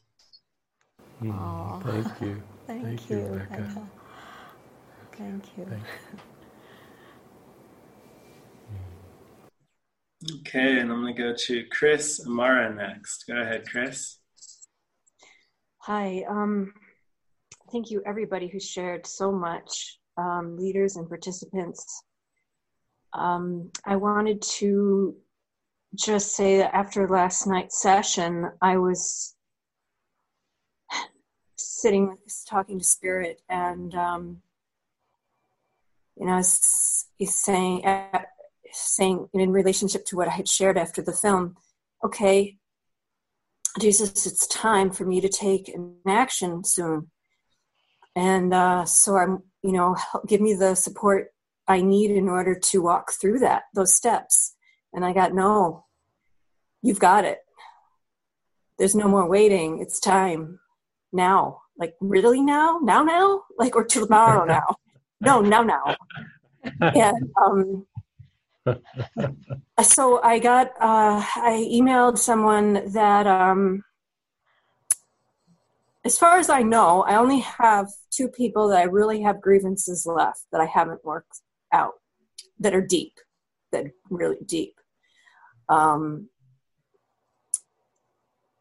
and I've gotten to enough place of forgiveness, not nowhere near fully, but enough that I had reached out to one of them um, when the coronavirus stuff happened, and the other one I reached out to last night, and I'm not. I'm able to do it now without expectation of apology or a, a relationship or what am I going to do if they want more of a relationship than I want? You know, just letting it go and saying, this is the step I need to take, opening a space for healing. And for myself. And, you know, if it, if it, it helps, it shifts something and with the karma between us, then that would be phenomenal. But leaving it in spirit's hands and, and the connection was made back this morning and i don't know where it's leading and but i'm i'm just hearing even right now you and i was thinking okay well we'll see when i get more support. No i've got it. Got it. So i'm on the right path. Bless you so much and thank you. This is one of the last big keys that i needed to turn. Mm. maybe there's a zillion more that i don't know about but the, of, of the ones i know about. Thank you. That's very beautiful. beautiful. I think you're onto it with the now now. Yeah. I don't think you can go wrong with the now now. That's beautiful. Okay, next we'll go with Ava. Go ahead, Ava. Uh, okay, uh, it's very excited for me to um, uh, to express, but um, I'm grateful for the opportunity. Well, first I had an idea for the weekly uh, meetings. Um, I thought maybe a sing along, like Svava could sing, and um, the song of today really touched me. So so beautiful, and um, yeah, I thought maybe just a sing along that we can see the text and um, yeah, just sing along. That would be uh, nice and furthermore, yesterday I didn't have such a nice day. I was really triggered um, during the first session. Then I got a real bad headache. And then in the evening, while looking at this beautiful film and all these beautiful sharings, it was like being so distant and couldn't feel anything. And yeah, I really felt very bad. So, um, and I was like, I want to feel connected and and I got so much. Uh, this morning, uh, I woke up with uh, this headache, and um, yeah, I then I was so fed up with it. I was so angry at myself, like I'm screwing this up, and I've looked forward to this for so uh, yeah, how do you say it? So much, and and then I screw it up because uh, and and I can't feel connected and what's wrong with me and well blah blah blah uh, a lot of dark thoughts. And and I thought well I just type it out and I write it to to Living Miracles to David and Frances. And and uh, well I sent it and then my headache was gone. So it was really a relief to just share everything. And and then and I was sitting outside. We had a beautiful weather today, and I was just feeling very alone. And and then I was writing with the Holy Spirit, and just I, I, I said something. Oh, I, I I'm so alone, or something like that. And then I looked up, and there's there's there's some grass next to my garden, and there was this cow who were just just was there, right there, and it was so beautiful. It was looking at me. It was mowing, and and I was like, oh, this is the Holy, the Holy Spirit uh, saying to me, yes, I'm here, I'm here. And he, he, he, stayed there for a really long time. He was looking at me, and, and I, I felt his presence, so loving presence, and it was so beautiful. yeah, it was so touching. And yeah, and so it gives me so much joy. And um, yeah, later on this afternoon, I felt because this darkness comes up, this guilt and feeling so bad about myself. And I kept writing, and then it didn't go away. And then I, I opened the course where I'm at right now. I'm at uh, chapter 24, and I read, and it was just for me. It, it was the answer to to to all the darkness what I felt. It was. Um, because I felt so separated uh, from all the others. And then I read um, uh, um, that the that I'm looking at a brother um, at his body, and uh, the answer is looking at his holiness. And it was so beautiful. so it just it was for me, and it was yeah, it was so. I got the answer right there and then Svava was singing um, this song was just also for me. Uh, so it was so beautiful. So yeah, that's yeah, that's what um, what I would like to share. I'm grateful for. Oh. Oh, thank you. Thank you, thank you, Eva. thank you, Eva. Thank you. Okay, I'm feeling to go with Sarah next. Go ahead, Sarah. Hi, can you guys hear me? Yes. Yes. Um, I really think the thing that would help me most is help and guidance going through levels of mind. I'm noticing, God, I've got so much intensity in so many areas where I feel all of this reaction and it's just so ingrained. And the beliefs aren't always easy to get at. Like, there's a bundle of them, and I can relate to the others who feel kind of like a a caged air animal where you are just kind of on the defense and just all of these ingrained survival pathways are just so ingrained and I'm starting to see how much I'm really making myself miserable with this, but I'm not always able to get at the beliefs. And it would be helpful to, I don't know, maybe have a workshop with levels of mind to really go through how to look at some of this a little more authentically. Yeah.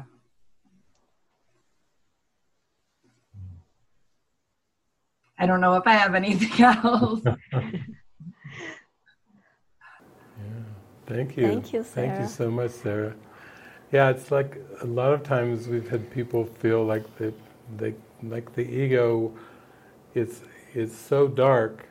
In fact, Elisa was saying on to us yesterday, I think on all of us, she was saying it's like it's, this thing is dark. It's like it it wants to harm me. It's she said it wants to kill me, and and then it can feel like like when Patrice was talking about how how deep the pain can be that you can be a, it's a little shell shocked like survival and shell shocked from the intensity of the issues. Like you've shared written them out going back to childhood abuse and uh really a litany of of very intense things. And it's kind of like if somebody was um, like if they were a cocaine addict or if they were um, really gone, really gone with an addiction, then they send them to a, a rehab um, because they become so addicted to the pain and to the hurt that, that they don't function uh, very well at all uh, in relationships or society, and then they get sent away to rehab.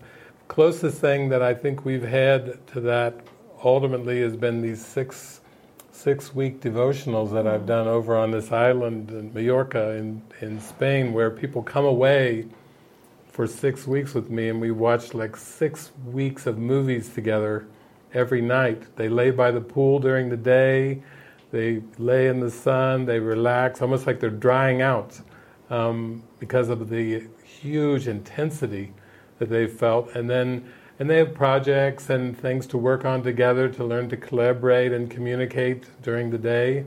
Uh, it could be, you know, getting food, chopping food, or sweeping something, or doing, you know, some collaborations, and then a meal together, very cordial, very friendly, very warm, very happy, and then one of these deep movies at night with lots of commentary to try to make the connections because the beliefs are so thick in there. It's really just one belief system, but it's just layered, very, very thick.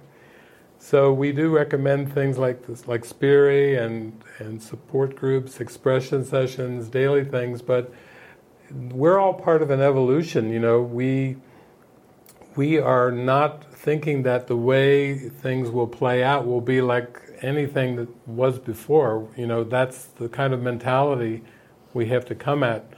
Even Yogananda, before Paramahansa Yogananda passed away, he predicted that there would be many more spiritual groups that would emerge um, after he was gone, because he said they were so helpful. And these are like the expression sessions. He could see them in his mind before they happened, years before they happened. Steve Jobs, before he passed away, he said the world would go into apps. And uh, he was right. Uh, he passed away, and Mr. Ingenious Inventor, you know, he could see it in his mind's eye, the, the world using these apps that would replace more search engines and so forth. And uh, AC, Anna Carroll was talking about these Zoom groups. Groups, you know, AC's never pretended to even be uh, a tech savvy person, and yet here she is, one of the least tech savvy people, and she's the one saying we could have Zoom rooms in the morning and Zoom rooms at night. You know, she's she's now turned into a fountain. She's channeling Steve Jobs for the rest of the universe now. Uh, because her heart is so big, because she has all this love that, that wants to pour through. And so even that is just showing how it, it comes in new ways. So thank you for putting that out, Sarah, because we're watching this evolve uh, with the use of apps. I know Frances um, was doing her Take Me Home movies, and then she actually uh, explored some different apps and ways that people could communicate in a way that was kind of like like Facebook, but uh, but also like like in China, WeChat, and also ways that didn't have such commercial motives where things could be just shut down or taken away with a sweep uh, from somebody else. Uh, and I feel like all of these ideas are just the beginning of a, of a new way of, of living, where we're, we're focused on the mind training, like Calico said, like Barbara has said, like those that are so enthusiastic for the mind training.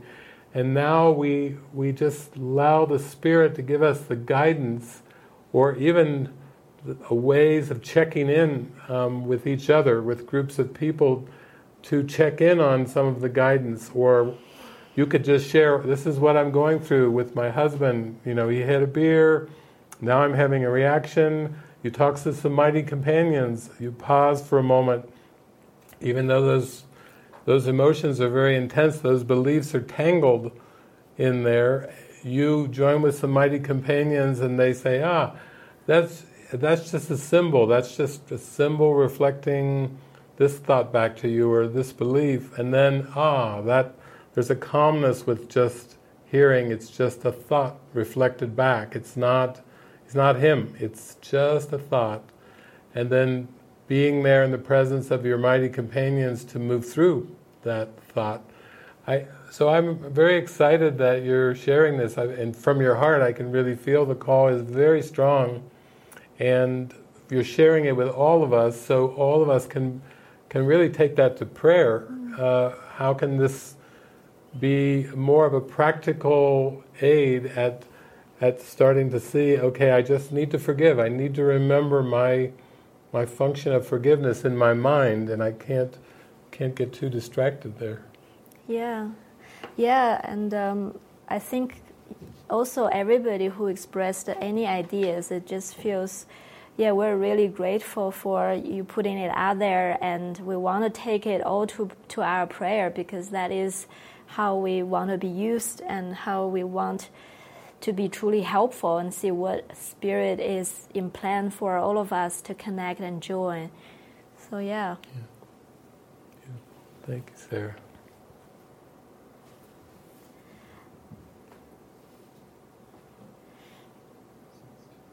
Okay, so I we're at the the, the two hour mark. Do you want to uh, continue with questions? We have about twelve questions. Twelve more questions, and we still have some more online things. Maybe we could do for the twelve um, is responding to what specifically would you want or need from us. We'll just ask people to keep it keep the ideas very brief, and also if you have something that's quite a, a an intricate idea that's that needs more space, uh, Linda's saying here, just type it out too in the chat. Yeah. So that uh, we can receive it that way. If it's something you can share very briefly and succinctly, um, Eric can go through that. Keep your hand up. And if it's something that's that's quite an evolved idea that could be amazing for all of us, but it would take quite a while to explain, um, just type it out into the chat and we'll take a look at that. Linda can type that up for us and we'll we'll see that. Okay, great. So um, I'll go to our co-living group here in Camas. Okay. I see someone there. Go ahead. Oh, it's not unmuting. Okay, I don't know why it's not unmuting for some reason. Okay, I'll try to come back there. I'll go to um, to Jean. Go ahead, Jean or Jeannie. Hello. Oh, mm. my, now you're on. We good? you're on. There we are. I hear you. Oh, good. Good. All right. Well, what I was saying was, no, I'm kidding. Uh, um, first, I just wanted to say I'm very happy to be here, and I, think I can speak for the entire group here when I say that healing has begun already. It may not look like what we thought it was going to look like, but uh, effective nonetheless. Um, I did have an idea that um, I mentioned to Greg the other night that um, somehow in the last few weeks, uh, having a, a, a, Zoom account, a pro Zoom account, uh, it's, it's attracted probably eight or 10 course groups who have switched from live meetings to Zoom meetings, uh, eight, eight, a week or 10 a week or whatever the number is. And um, my experience in going to a lot of these groups over the last few years is that what we're talking about right here is not usually the topic of conversation in a lot of those groups. Um, and I feel like a little bit like the Trojan horse appearing in a lot of these groups. I get this this other perspective that that has you know I'm bringing to those. But I think that um, my experience is that, uh, like you were saying yesterday, David, there's a wave happening here. There, there's something new happening here, and I think the groups that I'm uh, involved with every week, I think, are uh, more open to not what you described, David. I, heard you describe it the other day. I, don't know when you, when you said it, but I saw it a couple of weeks ago, and that was about when we go every week and get our, we get our 20 year pin and we chit chat about what we think it's what we just read um, in the in the book. When we have access to the Holy Spirit right now, right now, and um, I think everybody is getting the idea that we're not in control anymore. Who knew? And we can live what we've been speaking over, over all this time. And that I think input from other members, from members of the community on a weekly basis in these groups, and I don't know, it doesn't, it does, probably doesn't amount to 100 or 150 people altogether. I don't really know what the number is. But maybe there's a way to, I'm just putting this out there. I don't know how the mechanics of this might work or scheduling and all that stuff, and other people have other functions in the community and they have a certain amount of time. But somehow connecting the community to each to each individual course groups that are out there and now um, seeing the vision of possibility, seeing the glimpse that you were talking about this morning.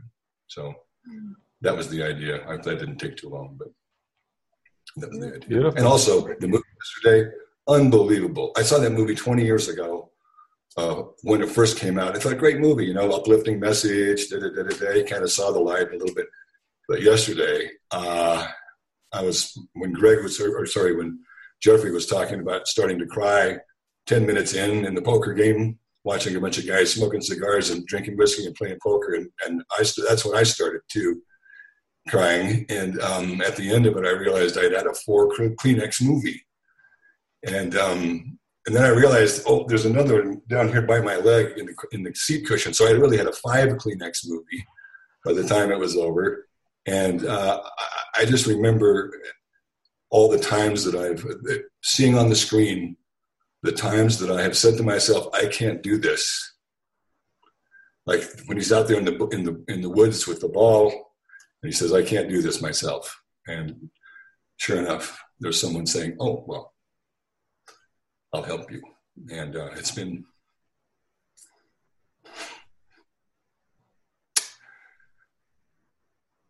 uh, it's been uh, it was a great reminder to me of of that process that I'm so grateful for. Thank you, thank you, Mike.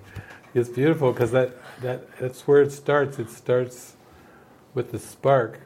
There was many years ago, I was over in Europe and I, I spoke at a Scand- Scandinavian uh, Course in Miracles conference. They brought together all of the, the Scandinavian countries into one group, one big circle, and then they each had somebody huddling with the group doing simultaneous translations. So it was in Sweden at a, at a castle called Rinkasta, but there was actually a man sitting next to me uh, and he was translating into Swedish, and then there was, you know, all the Scandinavian, they were all buzzing and everything. And then there was a man, what was his name from Harry.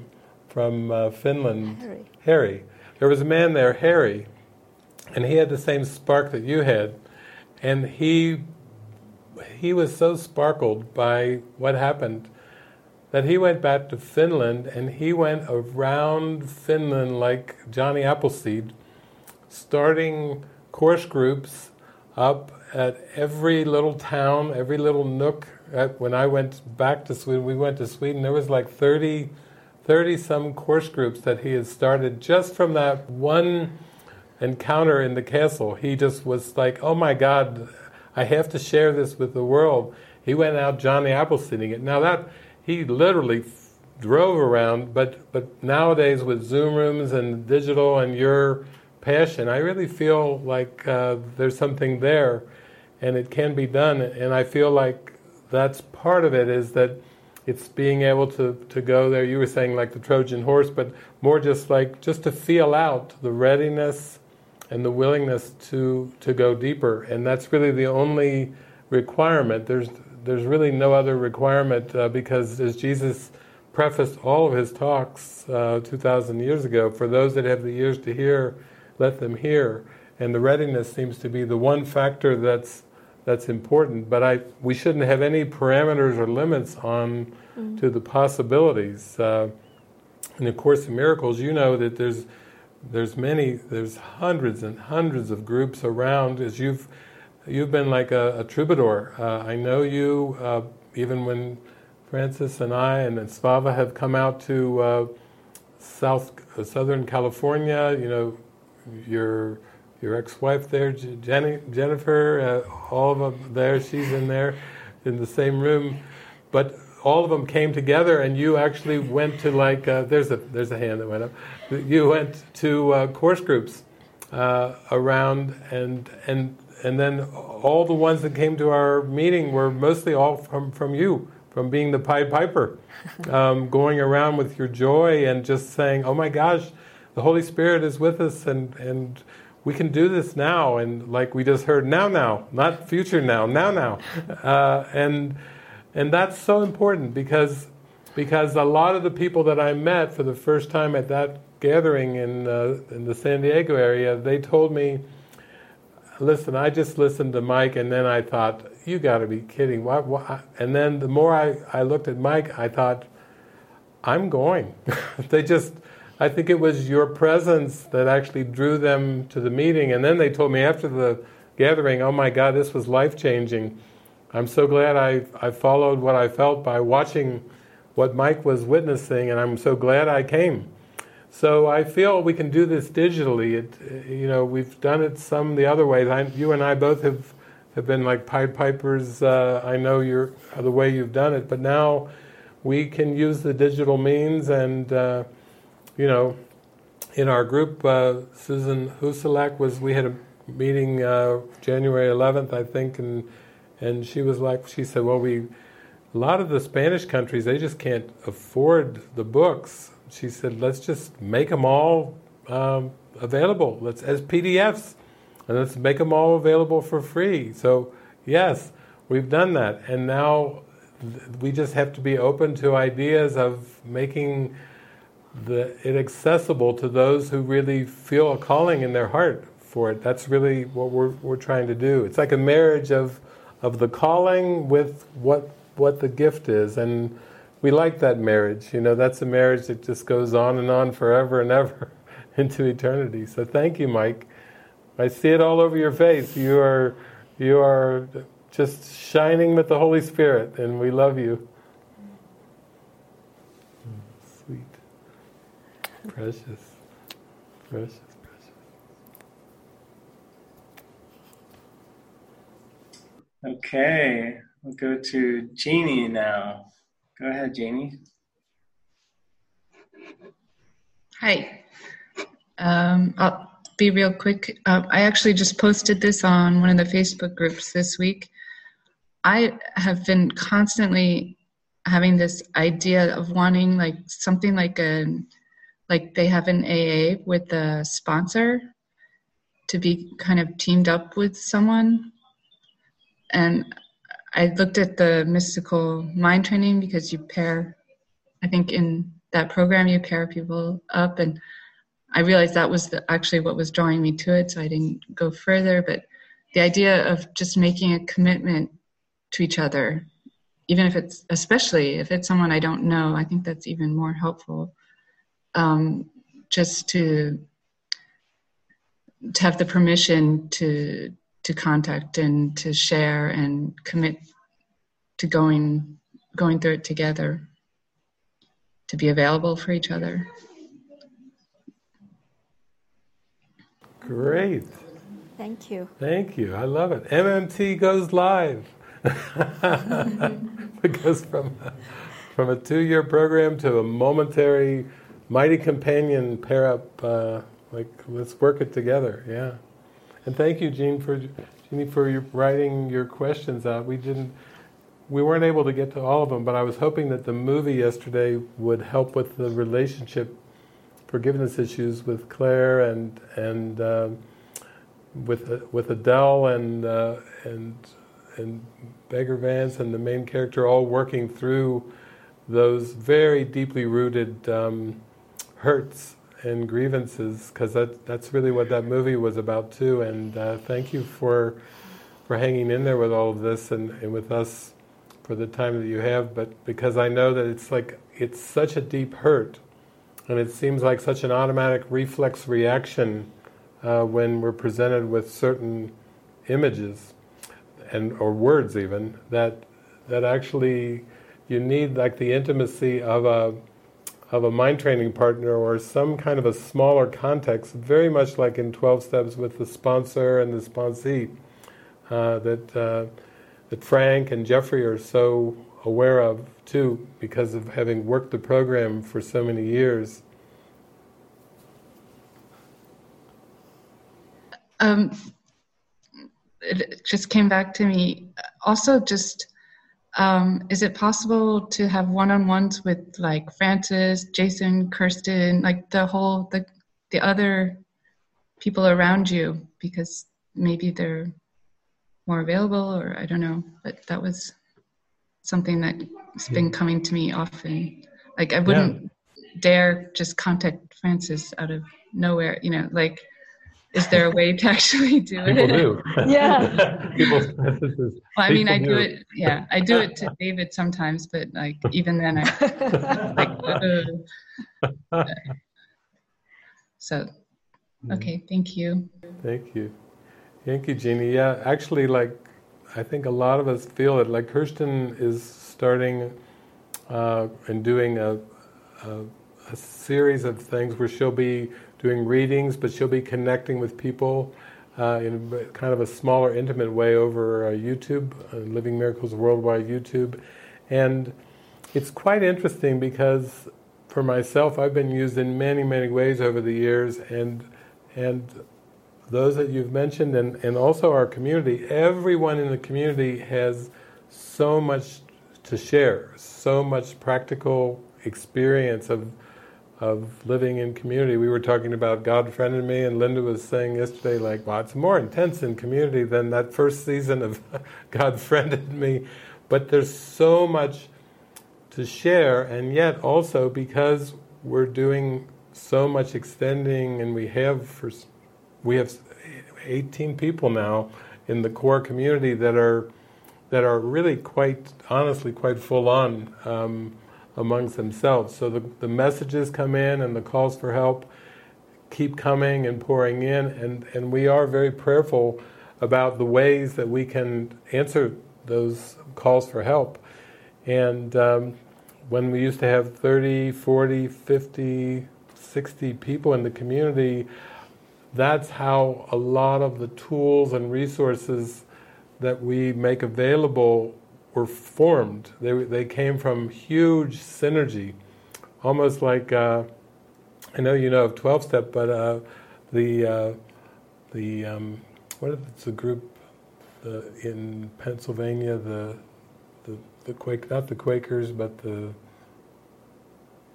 the other group with the ones that come together and build. Oh yeah, build Amish. The Amish, the Amish. I was talking about recently. I was talking about the Amish because here's here's a, a very devoted group of people sprinkled in Pennsylvania and Ohio and so forth. But when they decide that somebody like a, a new young couple needs a, a, house or a barn, for example, a barn, they have a barn raising. So in one day, all of the Amish community would, would come together and they would be cooking and sawing and hammering and building and they would the whole community would come together. Even the children would help out to raise a barn in one day. And there's a synergy there. And i think over the years i've seen that those that i've worked with and lived with they've been so dedicated and they've come together in such a miraculous synergistic way that they've been able to pull together the mind energy to collaborate and to bring forth uh, ways of extending this amazing teaching of, of true freedom and, and true forgiveness. So now it's an interesting phase where uh, a lot of the ones that you're mentioning and, and, the ones in the community, and that was mentioned, um, would love to have more time to be able to interact with them. And and uh, yeah, we're really in prayer about that because with just with the basic daily things of, of having the community function, and then with the calls for help coming all over, um, that that's what I'm feeling too. I feel like everyone has so much to share, so much to give, and and yet, uh, like with Kenneth here, he's doing a function here now, but he's like our, our Russell Brand of uh, of the community. He has so much to share. He could have he could have a, his own show uh, that that could be broadcast multiple times during the day, uh, replay. Did you see? Did you see Kenneth today? No, but I'm going to catch the replay at three o'clock when I have a chance because he's talking about a topic that that I really need to hear about. That's where right where my mind's at. So I feel, uh, Marina's ready. To, you know, she's been doing so much amazing translation, but she's got this voice inside that wants to come through, and the, the Spanish voice of the Holy Spirit is is getting activated. We're watching it emerge but I thank you for sharing what you're sharing because um, you're helping give voice to that call. And maybe, like Mike's saying, it will involve some new kind of some new kind of configurations where there are those that seem to be living in proximity, but then the digital community, I feel, can expand in some very intimate ways, and that's what you're calling for, like uh, like a, a, mind training partner, uh, to really be with you uh, on a on a daily basis. And I, I hear what you're saying. I know I know the value of that. That's the way I've actually worked with people for the for these last three decades. Is I've worked intimately where we had the proximity, and, and I would say, well, how are you feeling? What what are you going through? Like Sarah was just saying, she wants to be able to make some of those connections with this, these thoughts and beliefs that are so buried. Uh, she needs to be able to make those connections and bring them into awareness. So thank you, thank you for sharing that. We'll definitely take that one to prayer. Thank you, Jean. Okay, we're down to three hands left now. so I'll go with Nikki next. Hey, okay, thanks. Hi, everybody. Um, okay, I'm going to be very fast. I just had what I need most right now is some clarity from you, David, if it's possible, because I know you're clear, direct. So, two questions. One is like a yes no. So, yesterday you said, timeline is an invention. The timeline is an invention. So I get that linear time is an invention and that it's like part of the construct. Is parallel time an invention too? Is simultaneous time also an invention? Yeah, it's, it's an invention, but it, it was invented by the Holy Spirit. Uh, so. for years that's been the Holy Spirit yeah. Yes simultaneous mm-hmm. time because it had to be a, something that the, that the mind could grasp. It can't go from timeline to eternity. That's like right, right, that's like right, taking the fish out of water and throwing the fish on the beach, you know, and saying, "Hey, deal with it." Uh, you know, so this is more like this is the waiting pool. Uh, simultaneous time, and that's why the moment is so joyful. You know, it still seems to involve the images of time, but it's very gleeful because it's it's simultaneous, and that's that's an invention of the Holy Spirit. That's that's the one invention. Actually, it's called the happy dream. oh, it is part of the happy dream. Okay, see, because that's dream. I wasn't. I'm not. I haven't been able to like put coalesce everything, and it's been like mm-hmm. almost ten years. Um, the last one is okay about the mind. In the course, it says the mind is the activating agent of spirit. So to me, that means it's different, right? But we're holy mind but i thought we were spirit. Yes. So yes. are how so we're the activating agent and we're spirit? Good question. Well the the we have so we have this right. You know how these they have these mind body spirit uh, conferences. You're just cutting through like millions of years here with this one question but so so the body and the world and time and space are part of a self concept. Right. The mind is the activating agent of spirit in the sense that you can't go from a body identification directly to spirit because right. because one is completely abstract and one is specific and the ego invented specifics. So so the mind is the activating agent of spirit. So you might say that how is the mind like the spirit? The divine mind is synonymous with spirit. The divine mind is like when we say the mind of God or the mind of Christ. That's that is one with spirit. The spirit is just pure light. And you might say that when Jesus is talking mind, he's talking about the realm where we can start to bring everything back to mind, everything back to an idea in mind or a thought in mind, and that's where the forgiveness can occur. So when the mind is purified, it it turns it returns into this experience of divine mind, which is spirit. But mind in A Course in Miracles is described as if it has two parts a right mind and a wrong mind. This is part of the just the metaphor of trying to simplify a very complex mess and turn it into you're always either choosing your right mind or your wrong mind. It's actually it's just a device. So when Jesus uses small mind, M with a small m, he's talking about basically consciousness, uh, which is basically can be trained. That's where the mind training comes in. All this happens in small mind. When the mind releases finally and realizes that the wrong mind really isn't an option, it's the right mind has always been the only real alternative, then it springs into an experience of whole mind or complete mind. And that's where the capital M comes in. Thank you. Thank, Thank you, you, Nikki. so much. Thank you, you, just Nikki. clarified that so beautifully for me. Thank you, thank you, thank you, and thank you. Thank you, Nikki. All right. Thanks, Eric. Yeah. okay, next we have Susan Jameson. Go ahead, Okay. Susan. Hello, everyone. Can I see David and Frances? Hi, hi, we're we're Hi, hi. I'll be quick. Um, this was such a, an extraordinary weekend. It was so deeply healing. And Frances, as you called the movie yesterday, David and Living Miracles, you're the whole package. I mean, that's the way it is. You're really the whole package. And I wish, and I know Esther knows this, who I talk to a lot as well, that you had a center on the nor- in the Northeast.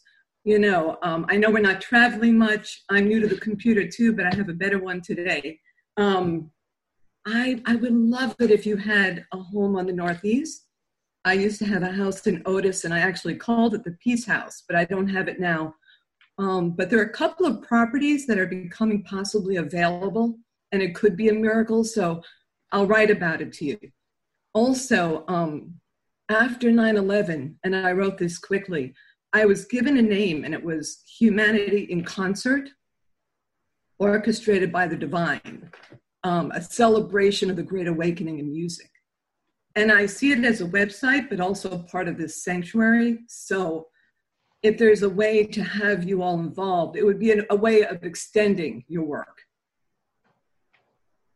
Very good. Thank you. And I said you have so much of that, but I just want to collaborate somehow, and I am interested in the co-living. So, you know, all to be continued. But it was just so wonderful. Wonderful. Wonderful, Susan. wonderful. Thank you. You're a bright light in up there in the new, northeast, and and I think from everything that's going on, there's going to be a lot of sparkly things that emerge that that uh, emerge out of it, out of this fertile soil, and uh, and the ego's throwing in lots of manure, but it doesn't realize that the Holy Spirit will grow something very strong uh, and bright out of out of that manure. so uh, that uh, that Barbara talked about, yeah. So we're going to really see the rising up of of things, and s- s- sh- thank you so much for sharing that, and thank you for sharing a couple of your parables too, as a, as a kind of a, a touchstone for the face of Christ. Those were very important for all of us to hear this weekend. Thank you. Love you. Love, Love you. you. Love you. Love Thank you, love you, love Thank you. Susan.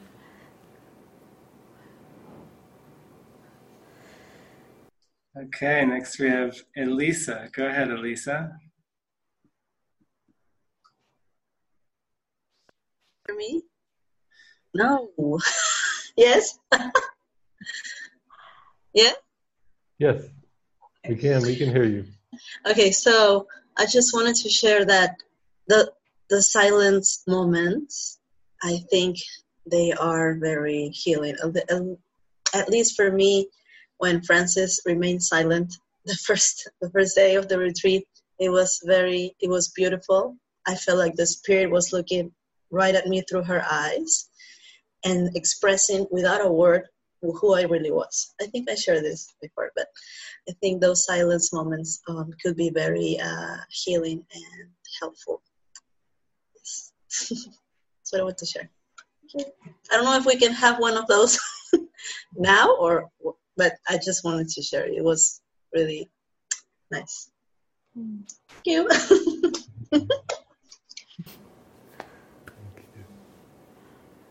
Hmm, beautiful.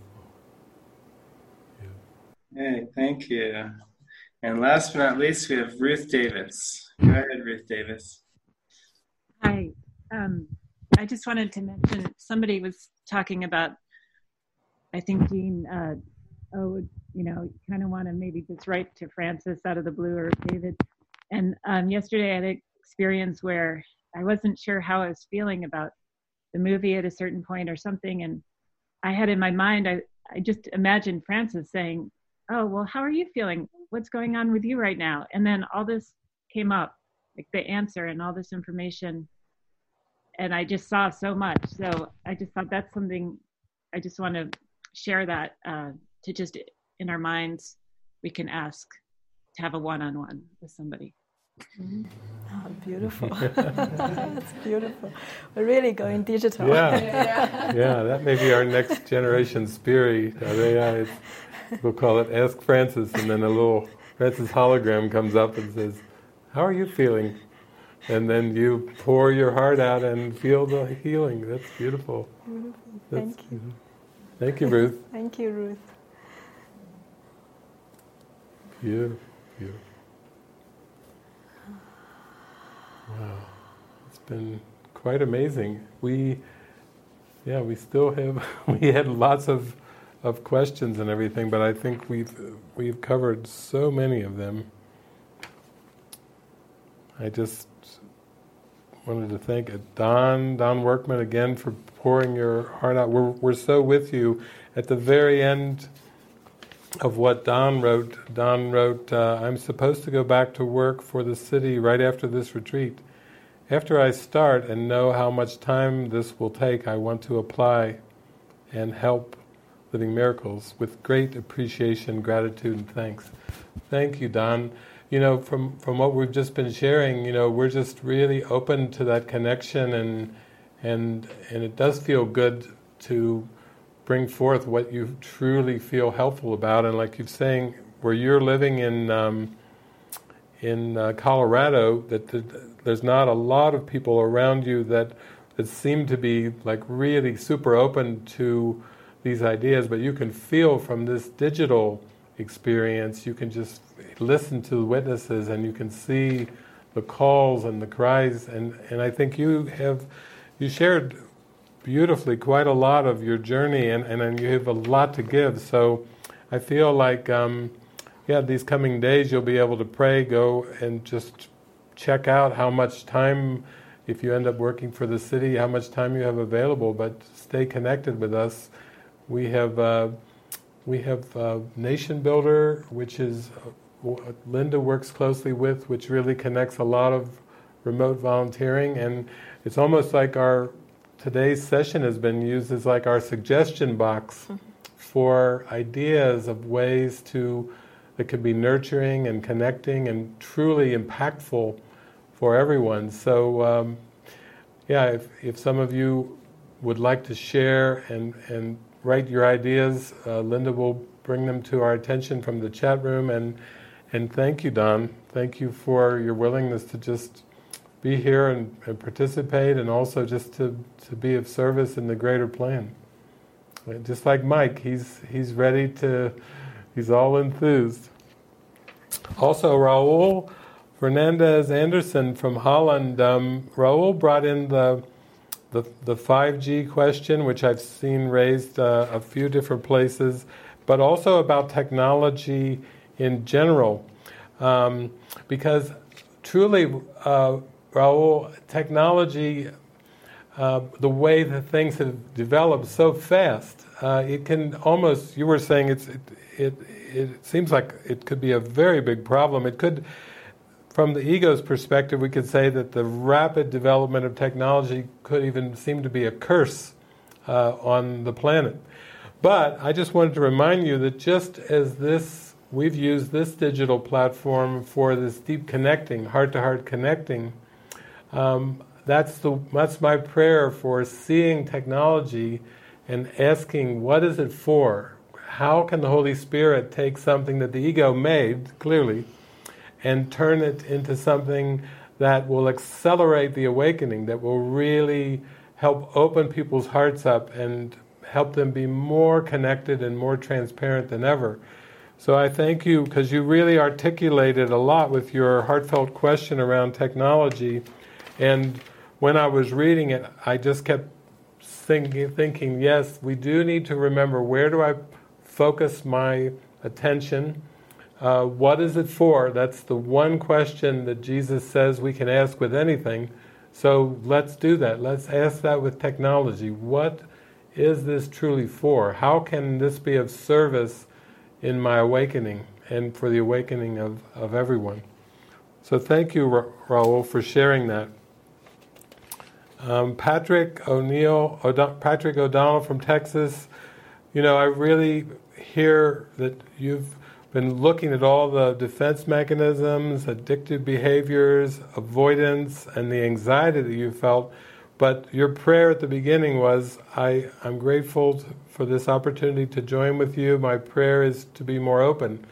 And we really join you in that. And, and I thank you for your transparency to, to really see that that is the prayer, not to focus on, on the darkness, but to come back to focus your mind on the prayer for the joining and the connecting.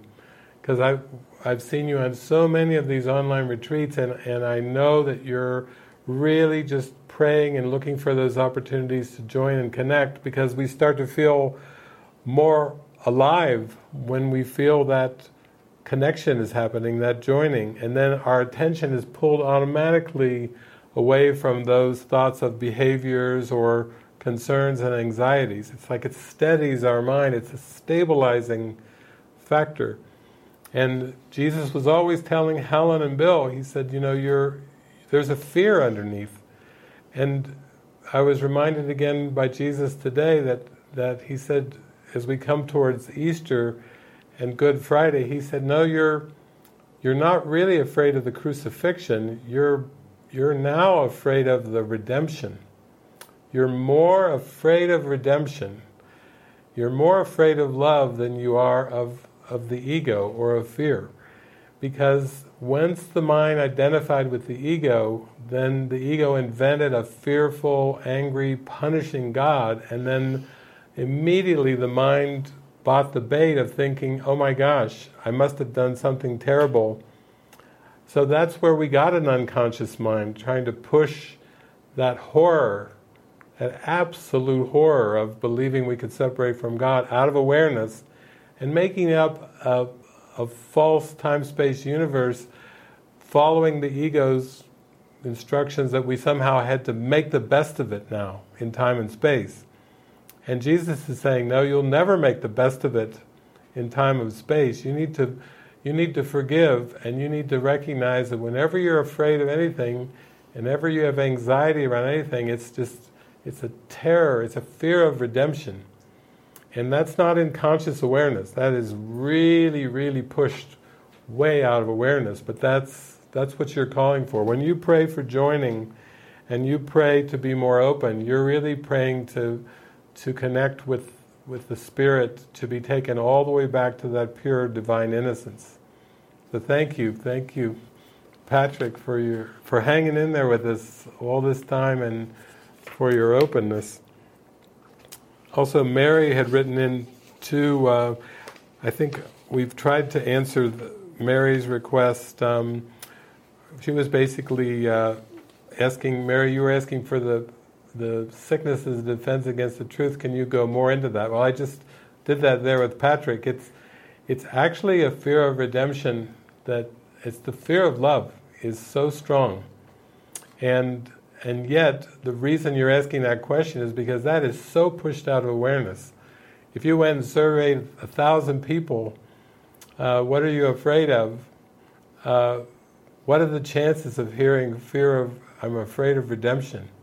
You know, you would hear maybe out of a thousand people, you hear so many hundred talk about the coronavirus. You would hear fear, economic fears, different types of health fears, fear for my family, protection of my family, my children, the food supply line. You know, you would probably get probably a thousand out of a thousand would be all talking about the projection of fear. And, and the chances of hearing fear of redemption out of those thousand it, it just shows you how deep the mesmerism is. So, but thank you for asking that because, you know, I know that in your heart, that's you're wanting to get to the core. You really you need any kind of clue that you can to get to the core, and that that green screen behind you has a blazing light coming over the earth. So, I'm I'm glad. There it is. There comes the redemption. it's on the horizon, and uh, we're onto it now. We're onto the ego's games. So thank you. Let's see. I'm going zip, zip, zip, zip, zip through. Stephanie from Finland, you had a lot of of anger and rage coming up, and I, I think uh, you were very descriptive uh, when you described some of your feeling. An icy wind was blowing in my face, and tears were rolling down my cheeks. God is punishing. God is punishing we because I forgot Him because I did something wrong. I fear a punishing God. I want to hand over my life to God. I devote my life to serve God of whom I'm afraid and of whom might punish. This sounds so crazy, you wrote exclamation. Actually, you're describing most of Christianity. Uh, I actually got on a Christian website today and it said we are trying to help the people of the world through this terrible crisis, and we are looking for God fearing people to join and donate us to help us in this cause. Is that a random thing? No, no. Most Christians have been taught to fear God and keep His commandments because it's in the Bible. But that the correct interpretation of fear God and keep His commandments is be in awe of your Creator and stay in alignment with the, the loving, precious goodness that comes from Spirit. That's the correct interpretation of fear God and keep His commandments. But you're describing God is punishing, God is punishing. You know, those thoughts that still are flickering through your mind are describing the vast majority of Christians. And of course, that's just one religion.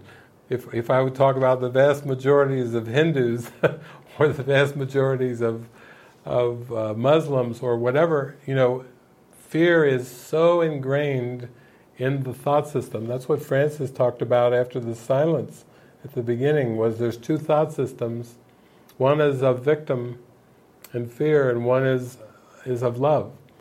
And so that's what happens when we go through watching movies, reading the course, watching sessions, is those kind of thoughts are coming up and and that's probably one of the most core ego concepts. God doesn't know of punishment uh, at all. Eternity doesn't know of punishment, but the ego invented punishment because that is part of a mechanism for keeping the mind guilty, keeping the mind sleeping, and keeping the mind in, in fear. Uh, punishment is an absolute central concept to the ego. And it always involves time. Usually it's, it's punishment that's in the past and it will surely be coming again because it invented time and it pushed God off away from the present moment into some kind of future moment where God will get the exact revenge for the separation and will punish. That's why for majority of Christians they talk about the sins of mankind and they do see Jesus as the blood of the lamb, the sacrificial one as if God actually had anger, as if God was actually angry, jealous, and punitive, and that Jesus had to pay the price for all of humankind and take on the brunt of the revenge uh, of God through the crucifixion.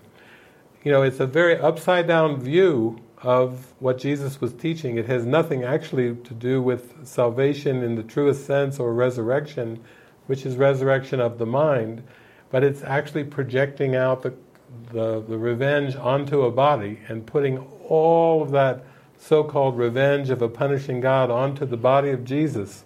One man, 2,000 years ago, and that's why when Christians say, pray with me, they say, pray the sinner's prayer. They're not asking you to pray the, the resurrected mind prayer. They're, because everyone who seems to come to time and space has a belief in sin, and that belief in sin involves a belief in punishment. So we're, we're coming upon Easter, Good Friday and Easter, and we have a free uh, Easter retreat coming, and you can learn some Espanol too. I know you like to pick up those extra languages as well as clean and wipe away this uh, the punishment belief. But thank you for pouring your heart out because uh, that's you spoke what a lot of people have going on underneath. Yeah. And let's see. Ben, Benjamin, thank you, Benjamin, for sharing your uh, vision today. I, I saw you sent that in. You said you've never shared that, but thank you, Benjamin, for for sharing that. And and also, thank you for sharing that you're on lesson 155 and that you feel like sometimes you judge yourself as being one tiny baby step away from being completely bound by the ego and overwhelming, paralyzing guilt. You just spoke for all humanity because m- most people actually feel like they're in the baby, baby steps of this awakening. And you really poured that out, but you also shared your vision, and that vision is the bright light that you know is there now. You, you absolutely know from that vision is there. And I think it was um, Barbara who was expressing too about how she went through like 35 years of, of 12 steps, of healing, of emotional healing, only to come upon some of these teachings and feel again like a baby. Um, that's the way it is for all of us. Uh, when I first came across the Course in 1986, I remember I was so euphoric, like that vision that you had. I, I was so euphoric for that that kind of vision that I remember telling Jesus, I said, uh, "Okay, I got it. Point me to the nearest mountain. I'm ready to ascend." And then Jesus laughing to me, and all the angels laughing and saying, "Oh no, no, you're David. You're at the beginning. you You've just you're at the foothills. You you you found okay. There's a mountain, but you're not at the peak. You're not at Mount Everest. You're actually at the foothills, and that was good because that was like a, a check to say, I just need to be content to practice the lessons right there in the 150s where you're at, and just give every little bit of willingness you have to go for it. And because you have had that vision, and even though it it seems like there's not a whole lot of reinforcement for a vision like you had, that vision is helping you do the course, and it's brought you into Spotify.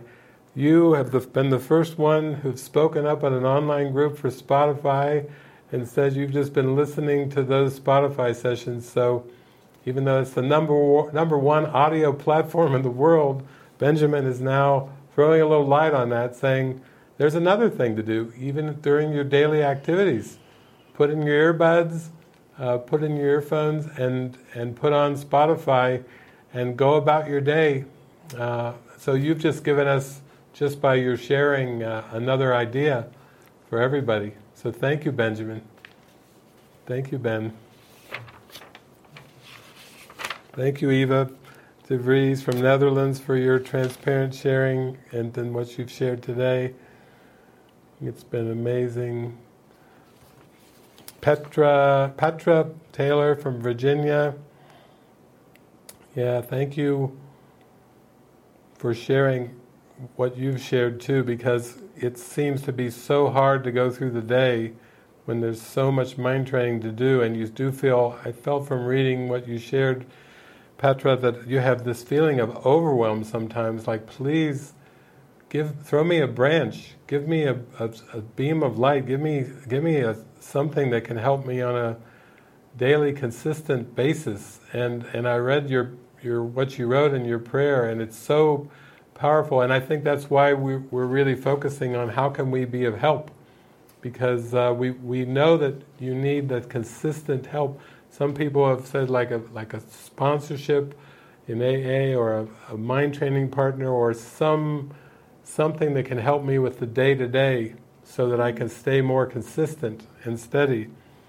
And I asked Jesus about that after I read through what you wrote, and he just reminded me, he said, Yes, be vigilant for God and His kingdom. That just allow that vigilant word to come in there, you know. Some in this world people talk about vigilante. Well, forget about vigilante, just Jesus is saying just just the best you can be vigilant for God and His kingdom every day. Just give it everything that you've got. Your tiny bit of little willingness is a huge gift. It's a huge offering. So thank you. And I'll just flick back. I think we've got, we've covered most of them. We did our best. You, you really poured, poured it out to us this week. But, uh, yeah, Jean's in France. Your second question was um, was praying praying for guidance on on decisions, and um, in the end, um, do I do what a brother asks of me, no matter how crazy it seems? Uh, do I just say no because I don't like or believe in the project? It's, it was with your brother, uh, who's who's raising awareness for for trying to find uh, helpfulness with the coronavirus more at the level of form and and do I help him out, um, even though it feels very kind of like inauthentic to to post the thing that he wants me to post on Facebook or or what? I think the answer when I prayed to Jesus on that one, it was integrity. You need to stay in your integrity. You need to do what feels harmonious within in your heart and, and what feels like you are not compromising. Because other online retreats we've had, you've talked about, well, I get a prompt to go be part of a retreat, and then oh, I go visit my mother in the states. Or there's all these distractions have always been coming in, where you get this pretty strong guidance, and it comes in, and you feel it, and you feel it resonates, and then the ego comes at you with all kinds of plan Bs, all kinds of distractions to take you away. But you are awakening to the Christ. You're a saint in training. You know, you've got a strong case of Mother Teresa-itis uh, going on now, and, and so these old ways that try to pull you away and say, oh, maybe I could help out, maybe I could do this or that. You just have to realize that just like your idea of having a, a partner, a mind training partner, that's that's a guided idea that you shared for all of us. And who knows, this thing might be recorded. That thing may ripple out. That idea you shared may just get spread and spread and spread and spread. That's a that's a very helpful idea. That's where you need to focus your energy and not on trying to do these compromise approaches anymore. I think you've learned over the months that that the compromise approach doesn't bring you any joy. So that's probably a good one to end on, but that's a beautiful one to end on because that's so applicable for, for everyone. It's, it's huge. So, wow, we did it. Another spectacular weekend right before Easter. And we want to thank all of you. And Greg, thank you for holding the light up there at Kamas with all these beloveds. On the way over today, Frances told me that you had tears, Greg, with, that when all these people showed up at Kamas for co-living, they barely had time to rest after their drives and everything. They immediately wanted to start. How can I help? Can I mow the grass? What can I do? And and you had to just go and burst into tears because it's the calling of your heart. We've watched over the years some of our communities shrink, shrink, shrink, and sometimes you felt like your heart dropped as the community seemed to get smaller and smaller, and then to have all these beloveds, we saw them, Mike and Jennifer and all the beloveds there show up and say that to you. Maybe you could just share at the close of this retreat the gratitude that you felt in your heart for just sincere devotion and service Uh, you know, because it almost like it sparked a new life in you. I think. Yeah, yeah, yeah. I believe I believe so. And um, there was healing, you know, with the community shrinking down, and and so it was just, you know, um, just part of the healing and looking at all the beliefs and thoughts. And then there's been so much um, reflections, and when I uh, see how deep the devotion is in their hearts, just willing to just okay, you know, we're going to make it. We're going to make it from from Texas. There, you know, Mike and Jen, and they're just they're unless there's some machine guns and police cars, you know, like physically forcing them, they're coming. And so all all of this is yeah is just this turnaround, really, this other side of the healing where it's just gratitude and and just uh, unbelievable, yeah, desire to support and help. Um, yeah, it's just pouring out everywhere, and so yeah, I really feel it. It's beautiful. Yeah, we see it on your face. You're wearing it all over your face. Oh, that's so yeah. precious. Oh, well, thank you, everyone. Thank you. Thank it's been you. a joy.